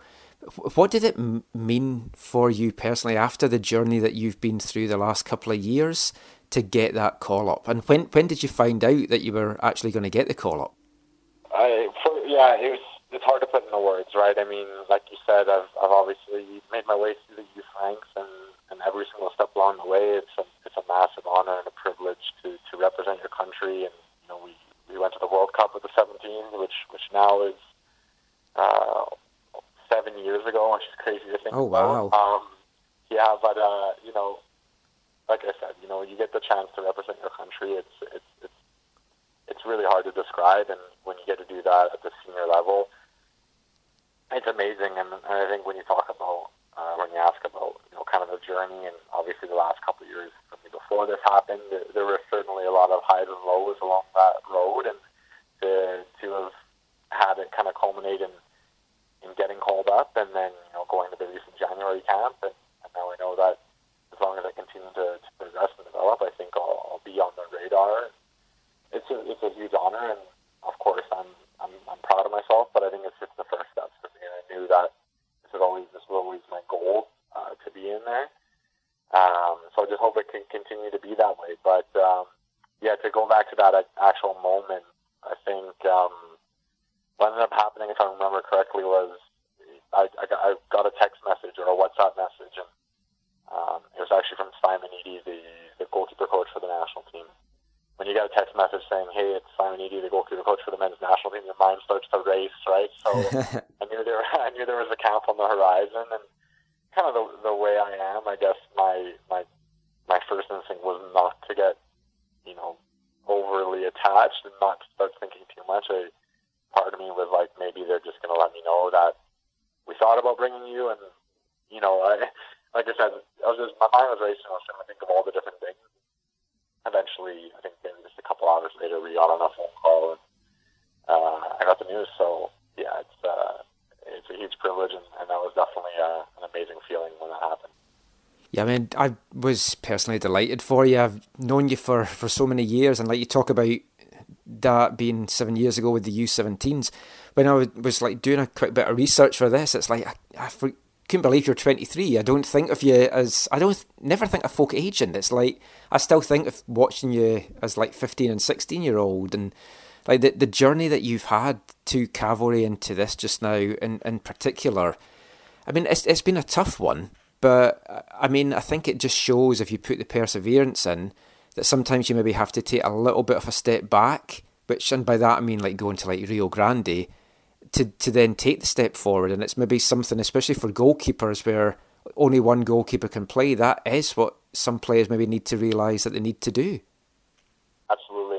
And I think the only way you really know that or really begin to appreciate is when you do go through it because I was I was told that as well the whole way through and, and when you are know, if we if we try back the years when I was 17, 18, 19 in, in the first team and kind of waiting for the opportunity, like it's almost impossible to really understand how important it is to to be just like what you said, to, to have that perseverance, to know that yeah, you might need to take that step back or, or, or drop down a little bit and just keep your head down and keep grinding away and keep doing the work and doing your time and then things will happen if if you continue to do the right things. And um, that's what the last couple years were for me for sure. And like I said I feel like I knew that that was a part of the process but you can't really appreciate it until it happened by no means have I said great I've, I've done what I need to do and I've made it. I want to continue to do the same thing But this for me is is about continuing to develop and taking my career to the to the next level. And then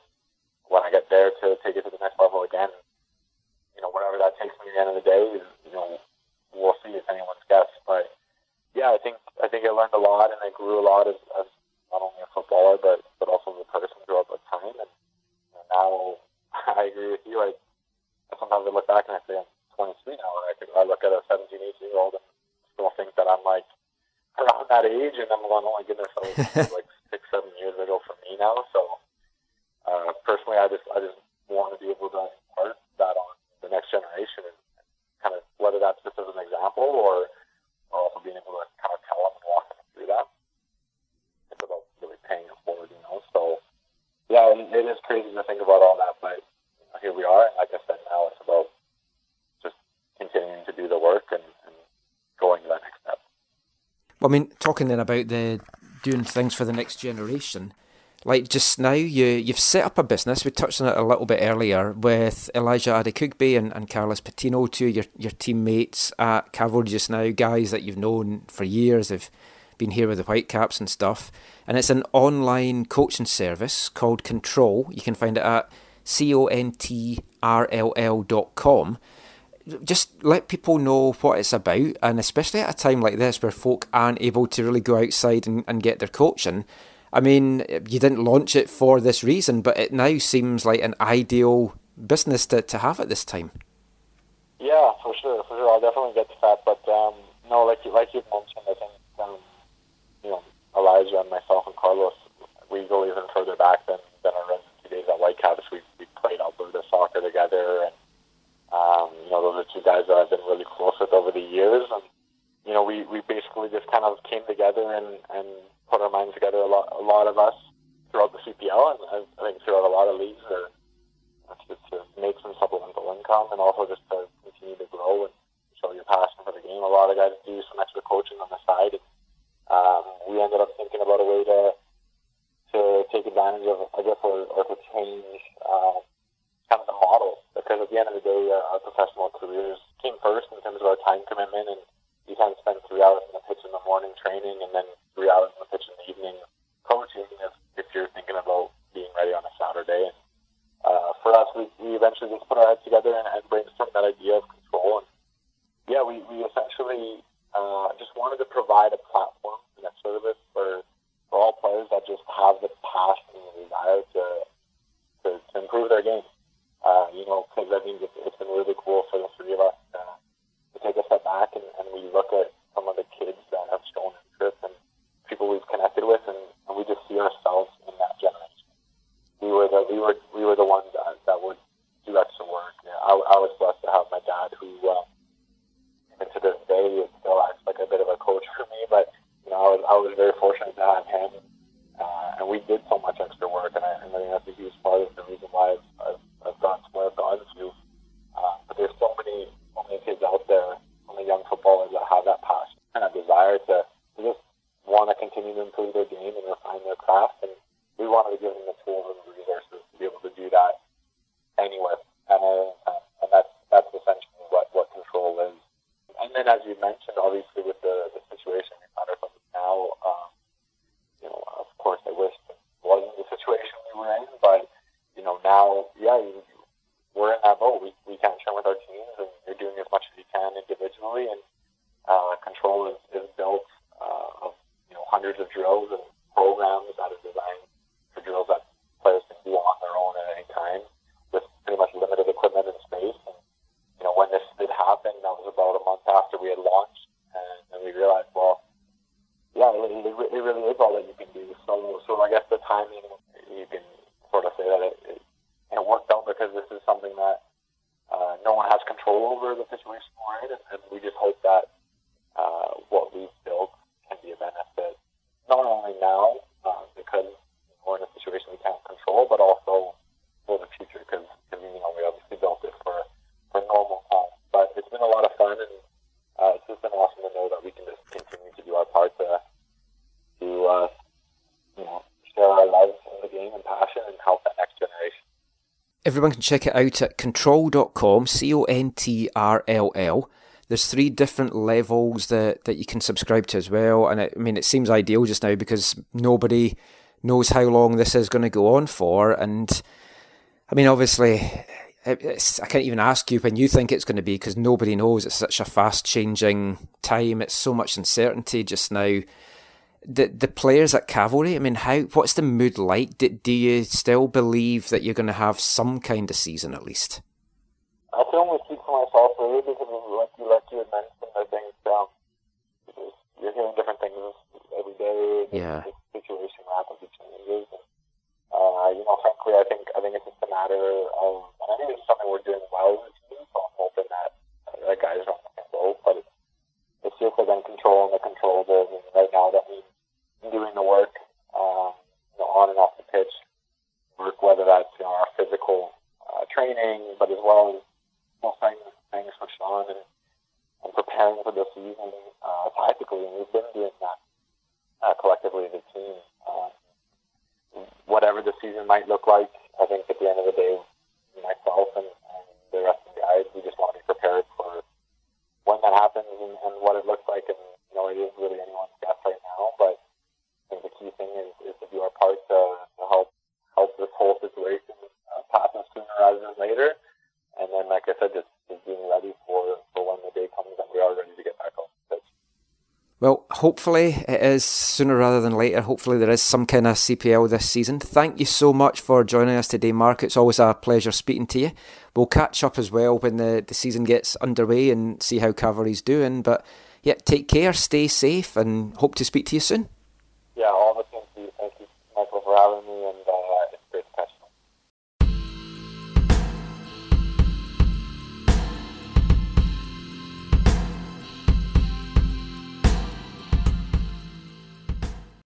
Thanks so much to Marco Carducci for joining us. Always a pleasure to catch up with him, and we hope to see him on the pitch soon. And we'll, we'll catch up with him once the, the season gets underway as well.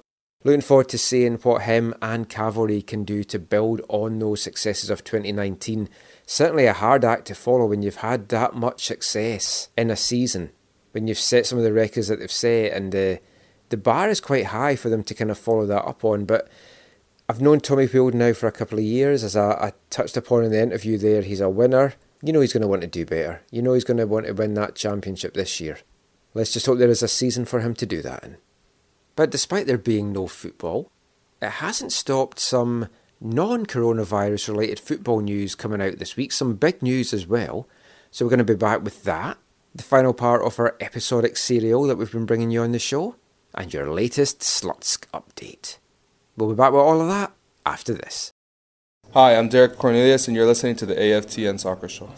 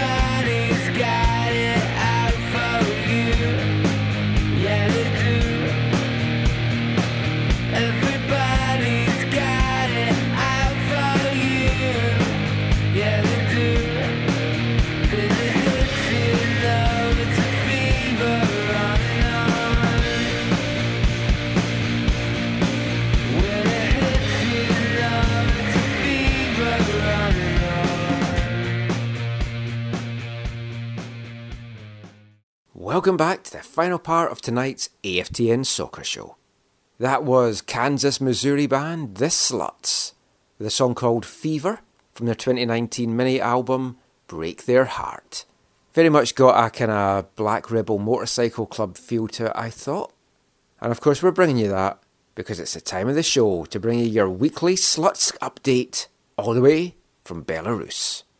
Now, maybe you can call me a bit of a fair weather fan, but I did not get up to watch the Slutsk game live at 4am on Saturday morning. I did seriously consider it. My wife thinks I am insane. But I didn't manage it.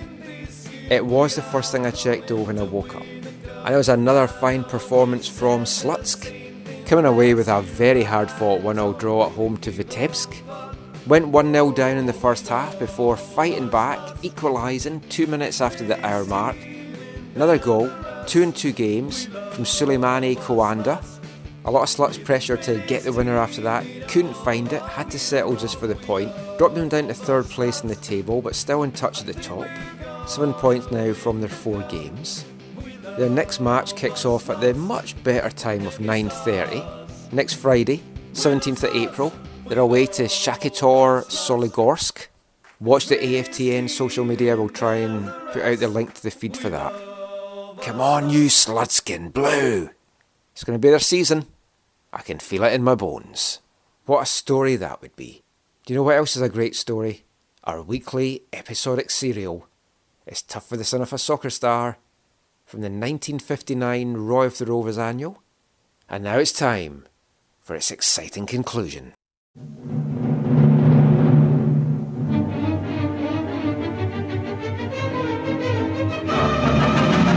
of young Dick Denby's footballing dreams had come true, or so he thought. He'd signed a contract with local side Bracktown United, a club his dad had played for back in the day before having to mysteriously leave and quitting football and the game for good. Dick found out that his dad had left Bracktown because of thefts in the locker room that he had got the blame for. Had he been framed? Dick and his dad certainly thought so, but they were trying to find out why and by who. All fingers were pointing at former player and current assistant trainer Fred Bagley. Bagley had benefited when Dick's dad was fired, taking his position on the team. But now, all these years later, more thefts were happening in the Bracktown locker room. Unsurprisingly, questions and fingers were being pointed towards Dick, led, of course, by Fred Bagley. Dick was now determined to clear both his and his father's name, but he was running out of time to do so. Will he be able to do it? Will he establish himself as a Bracktown regular? And will Fred Bagley get his just desserts? Find out in this final part of AFTN's episodic drama, It's Tough for the Son of a Soccer Star by Edwin Day. Part 5 The Clue on the Wall.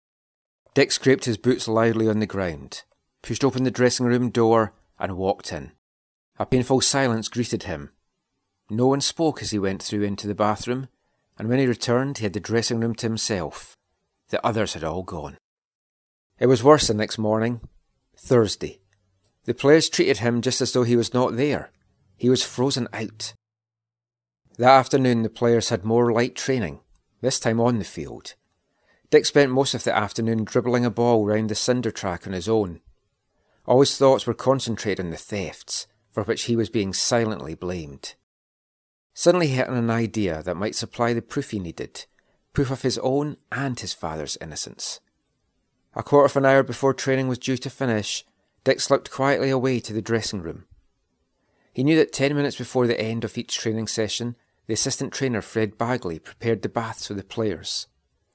Dick crossed the dressing room to his locker and took out his cine camera.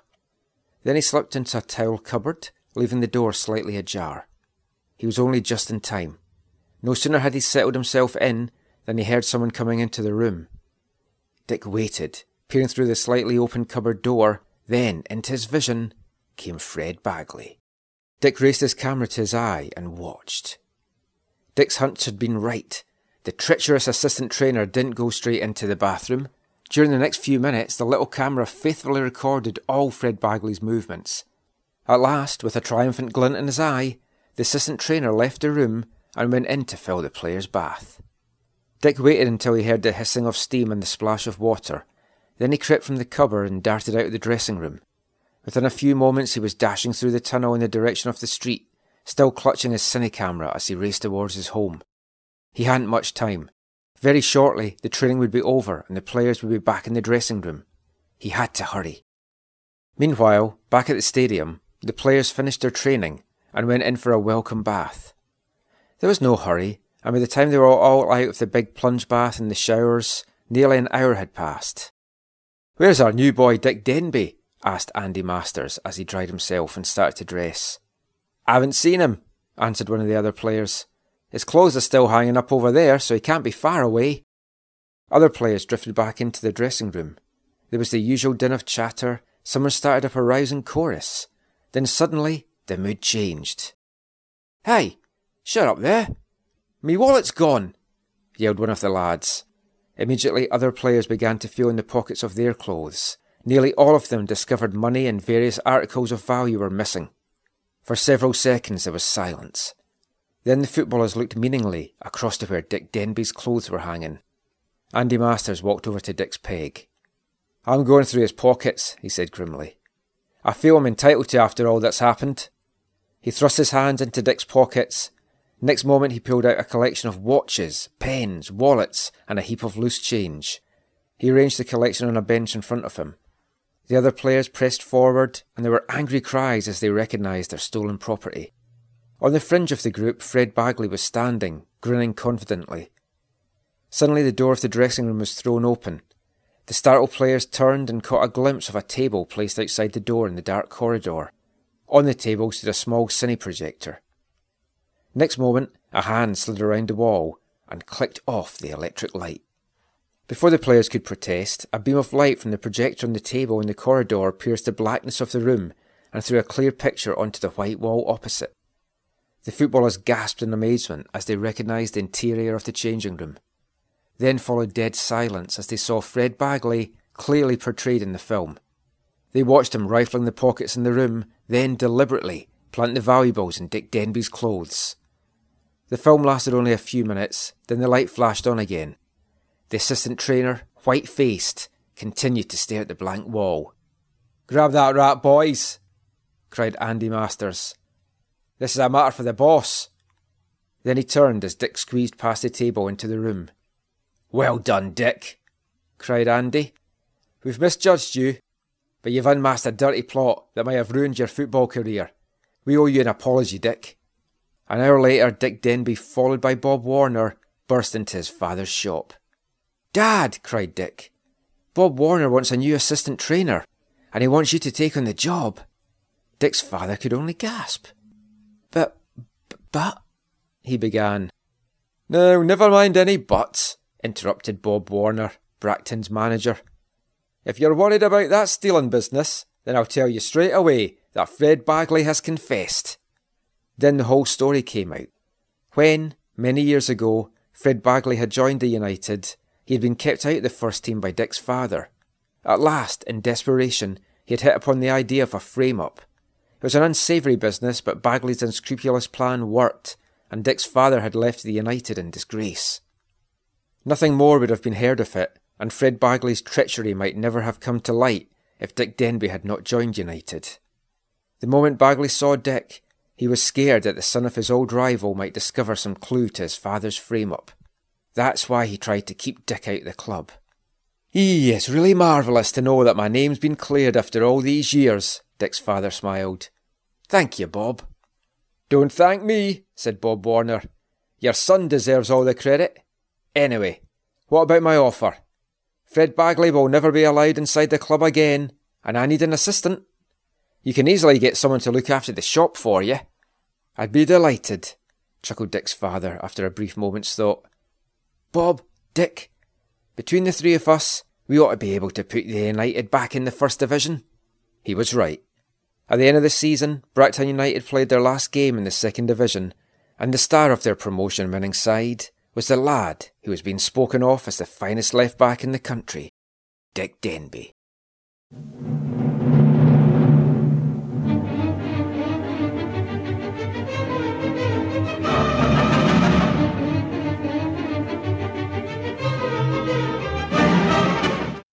Well done to Dick Denby there. I hope you enjoyed that five part story. Seems to have gone down well with a, a lot of you listening. I hope you've enjoyed it. I've enjoyed kind of narrating it for you. And we're going to bring you a brand new story next week on the AFTN Soccer Show. So, we talked about all the coronavirus news and how football shutdown is being played out across the globe in the first two parts. Talked about Belarusian football with FK Slutsk at the start of this part. But this has also been a week where there's been a lot of other big football news coming out. Some very interesting stories. So it's only fitting to bring back BC Soccer Web headlines.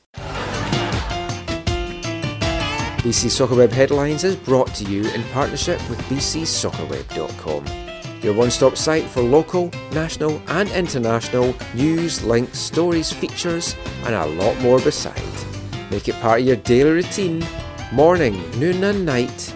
Check out bcsoccerweb.com. What's been catching my eye on the site this week and elsewhere around the interwebs? Well, we're rejoined by Zach for this section of the show, and we're going to kick things off with a, a big Whitecap story that JJ Adams from the, the province brought us this week. Although it was initially, it came out on Twitter. A Twitter journalist from Venezuela had put out midweek that he had got hold of some internal MLS documents that, that were leaked to him. And it was explaining that Anthony Blondell had been suspended indefinitely by MLS. And then JJ Adams wrote a story covering exactly why. And it's a story that we'd heard about a while back. We couldn't really talk about it because it, it was an ongoing situation. And we can't go into too many details about it just now because there is a, a pending court case. So I, I just kind of want to cover what we know is already out there from JJ's article. So, former Whitecaps striker Anthony Blondell was charged with sexual assault on October 8, 2019. It stems from an incident on Saturday, May 12, 2018. Police took him into custody, I believe, the next day at his apartment. Now, Anthony Blondell, in fact, played the following Saturday for the Whitecaps in, in an away game on May 19th. He didn't feature in the midweek game that week on May 16th at home to San Jose, but he did feature in Dallas on May 19th. And he went on to make nine more MLS appearances that season. So he, he then went on loan to a Chilean side, which he then signed for at the end of the, the Whitecaps 2019 season. But in that time, the police investigation seemed to, to have led to a charge, and he was charged on October 8th, 2019. Uh, he had returned to Vancouver to, to speak to authorities regarding the case. A, a pre trial date is set for December 1st, 2020, with the trial scheduled to start on January 12th, 2021. Now, this all came out because of these leaked MLS internal memos JJ had contacted the Whitecaps, who said that they can't really comment on it just now because it is an ongoing investigation that is leading to a court case. They they said that they were aware of it, that Blondell had told them that it was a personal matter. And I mean, there's so many questions coming out of this, and a lot of it we can't really go into because the, JJ said that Blondell's lawyer had said that there was a reporting ban on the case, but when JJ has looked into it, he said that the only thing he found in the court documents, he said in his article, was that you couldn't um, name the victim or what the bail conditions were. So we're not going to talk about the victim or any aspect of that. We want to look at it from the football side. And there are some questions swirling about that are yet to be answered. How much did the Whitecaps know? Had they told the Chilean club about this? Did Blondell tell the Chilean club about this? And what will the Whitecaps say when they can actually say something on it, which is probably going to be after the, the court case. But in view of other things that's happened with the club recently, the women's abuse scandal, the the incident involving residency players, and, and there's been other sort of issues over the last couple of years with the Whitecaps organisation. I mean, all in all, it's it's serious, it's worrying, it's upsetting, and there's certainly a lot of questions which right now I don't think any of us can can really get answers to. Yeah, this is yeah extremely disappointing uh, to hear that, that these kind of charges are being brought, and obviously, yeah, we can't you know talk about them until they've been proven in court, and we you know we know we know things as opposed to speculating on things or. Yeah. we should stress as well, Blondell. Or whatever. Yeah, Blondell is pleading his innocence in this. Yeah, the, the, in terms of the Whitecaps and how they're handling it, yeah, yeah, they obviously they can't say anything because there's an ongoing, uh, an ongoing investigation or the you know the trial's coming months from now or whatever, so they can't say anything until that's all done. It will be interesting to find out what they what they did know and when they when they did know it, if that'll actually come out. We it might it might never come out, or might not fully come out, or might not come out from them or whatever. This is another opportunity for Mark, especially Mark Pannes and Axel Schuster. Uh, maybe especially Pannes, if he's been you know become the face of, of the club publicly, to really distance himself from how things have been handled in the past. So not being able to comment until the the, the, the court case happens, that's fine. But after that how he handles and how he expresses what went on and how they are dealing with these kinds of things, he has a long, he has an opportunity, another opportunity. Uh, it feels like he's had a number of opportunities to Hmm. really distance himself from how they operated and functioned in the past. But it'll be interesting to see how Pannes addresses this at the appropriate time. Yeah, at a time as well where a lot of fans are kind of debating, like, do they want to to follow this team for various reasons, not just financially from coronavirus, but incidents that's happened in the past. I mean, this could be the straw that breaks the camel's back for for a few people. So I mean, it is going to be interesting to see how the the Whitecaps handle this. Like I said, we can't say too much more on it because of, of the the pending court case, but if anything else does come out, we will address it in future weeks. Moving on to, I was going to say slightly happier things, but it's not really. It's like Transfermarkt. They wiped 9 billion euros off players' valuations worldwide this week. And I don't know how much stock you can really put in that because a lot of these values maybe aren't 100% accurate, and obviously a lot of things can change, and clubs can pay over the odds for players. But MLS clubs alone, 133 million euros devalued from the players in MLS. Atlanta and LAFC the hardest hit. My question in all of this, with the, the current financial constraints and everything that's going on, is this finally going to be the wake up call that football needs? That spending is ridiculously out of control. Clubs have lived out with their means for years. Transfer fees are obscene. Wages are obscene. TV revenue is dictating how the game is played and things like that. I mean, is it pie in the sky? Is it just like a dream from me to hope that this is going to change football for the good? Or once this is over, are we just going to revert back to these bad ways? I think it's a bit pie in the sky for you, and that things will revert back to, you know, because a lot of people come to this as a business, right? You know, as football business, primary num- number one, as opposed to uh, a sporting club for you know an expression of the community or whatever. Um, so I think you will see a lot of, you know, you'll see a lot of the same old once, once you know games will be able to play and all that kind of stuff. But as much as this headline is, did did I did, did Mano re- write this article? I think he had a hand in the MLS side of it, but I think it was a general transfer market thing across the globe. So as much as you can say, oh, it's concerning or disturbing or unfortunate or these values are dropping, I mean, everyone knows why they're dropping, right? It's not like it's not like it's the end of the MLS season and the players performed terribly and like every game was, you know, won by an own goal and you know these players are not worth anything around the world, right? Um, this is because this world pandemic's happening. And for most MLS clubs, the valuation of your squad on Transfermarkt is not a huge, huge thing, right? Sure, for some clubs, if they can sell a player to Europe and make a, money, that's that's helpful. But that has not really been a, like the norm in MLS. It, of course, it's happened, but I don't think you can go through every team and say they've made a million dollars off of selling a player to Europe. You know what I mean? Yeah. Um, But I mean, the, oth- the other thing as well is, though, is the money going to be there? Because a lot of big businesses, sponsors, and things like that are going to take a financial hit. Some fans might not be able to afford to go back to, to games when the games are back. So, I mean, that could have an impact in that the money just simply won't be there for some, some places. Yeah, yeah. I mean, the whole going back thing. I mean, once the, once the vaccine is in place and people are allowed to gather in public places, I think you'll see some pretty big celebrations at some of those early games. I mean, I liked it a couple weeks ago on the show.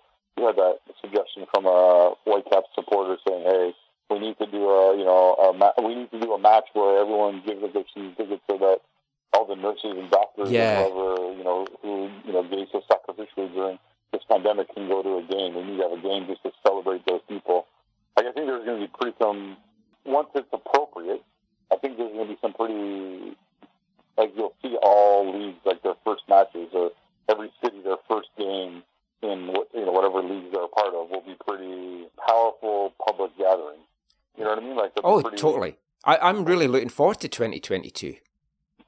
You know, yeah, and it might be, it, you know, it could be. I know that that was that was our little joke that we had when this when we were first doing this when we were still in the studio. That was my little joke. Twenty twenty two. That's now not looking unrealistic. What do they say? Jokes are funny because they're true. Yeah. Yeah. Although folks say my jokes aren't funny to begin with, but uh, that's just my wife. I was gonna say, that's Caitlin's on it. Yeah.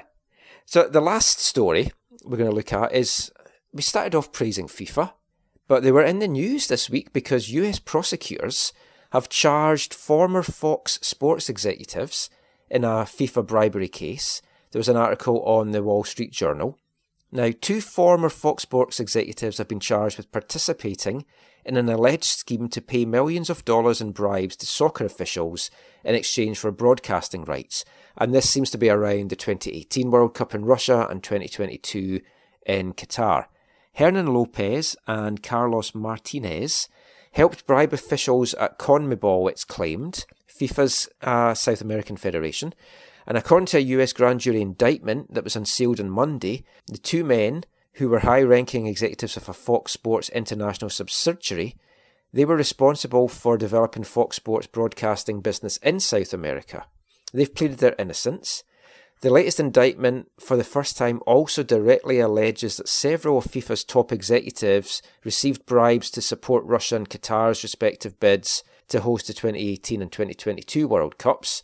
And again, the Qatari and Russian bid teams have denied any wrongdoing. Th- This is just a story that won't go away, but nothing seems to be happening because of it. Yeah, there's we've all seen whatever the documentaries and the reports of all the shady stuff that's happened around these voting for the World Cups. You know, going back to well to the '90s for sure. Oh, yeah. Um, I mean, there's so much money involved in these things that the, the you know the, the greed and the desire to to make money for your company or for your friends or whatever is so significant uh, in these decision making processes that it's, I mean none of this is surprising. I mean, I, ultimately, you hope that if these people did wrong, that they you know have to live with the consequences for that. Hmm. That a New York Times article that, that came out today as well. They they said that the the Swiss based investigation into the Swiss based FIFA, they've produced no convictions in five years, and they dropped a criminal case against Sepp Blatter. So folk are saying that's just been basically for show. And I mean, the Russia World Cup, it's past. Nothing can happen really badly for that now.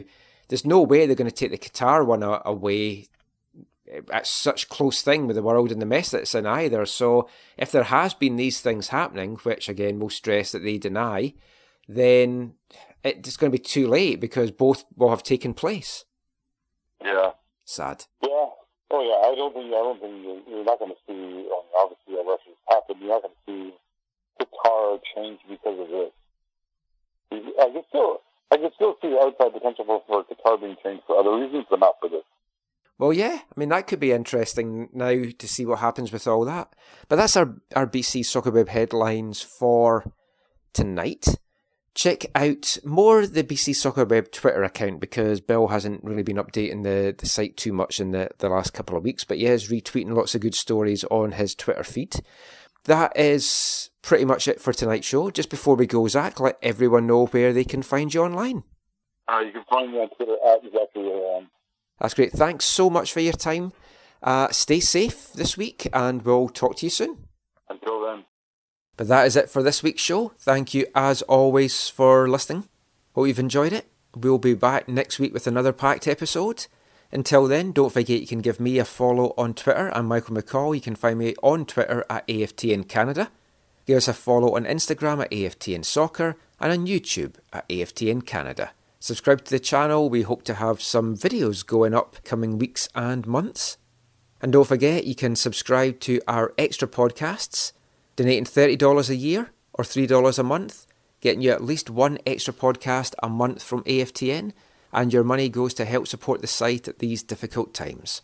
Thank you to all our existing subscribers. Your continued support of AFTN is very much appreciated. But until next week, thanks for listening.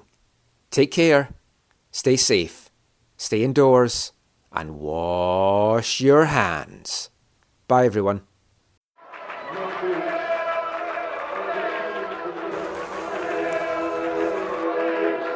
Going to your first match is an experience you never forget.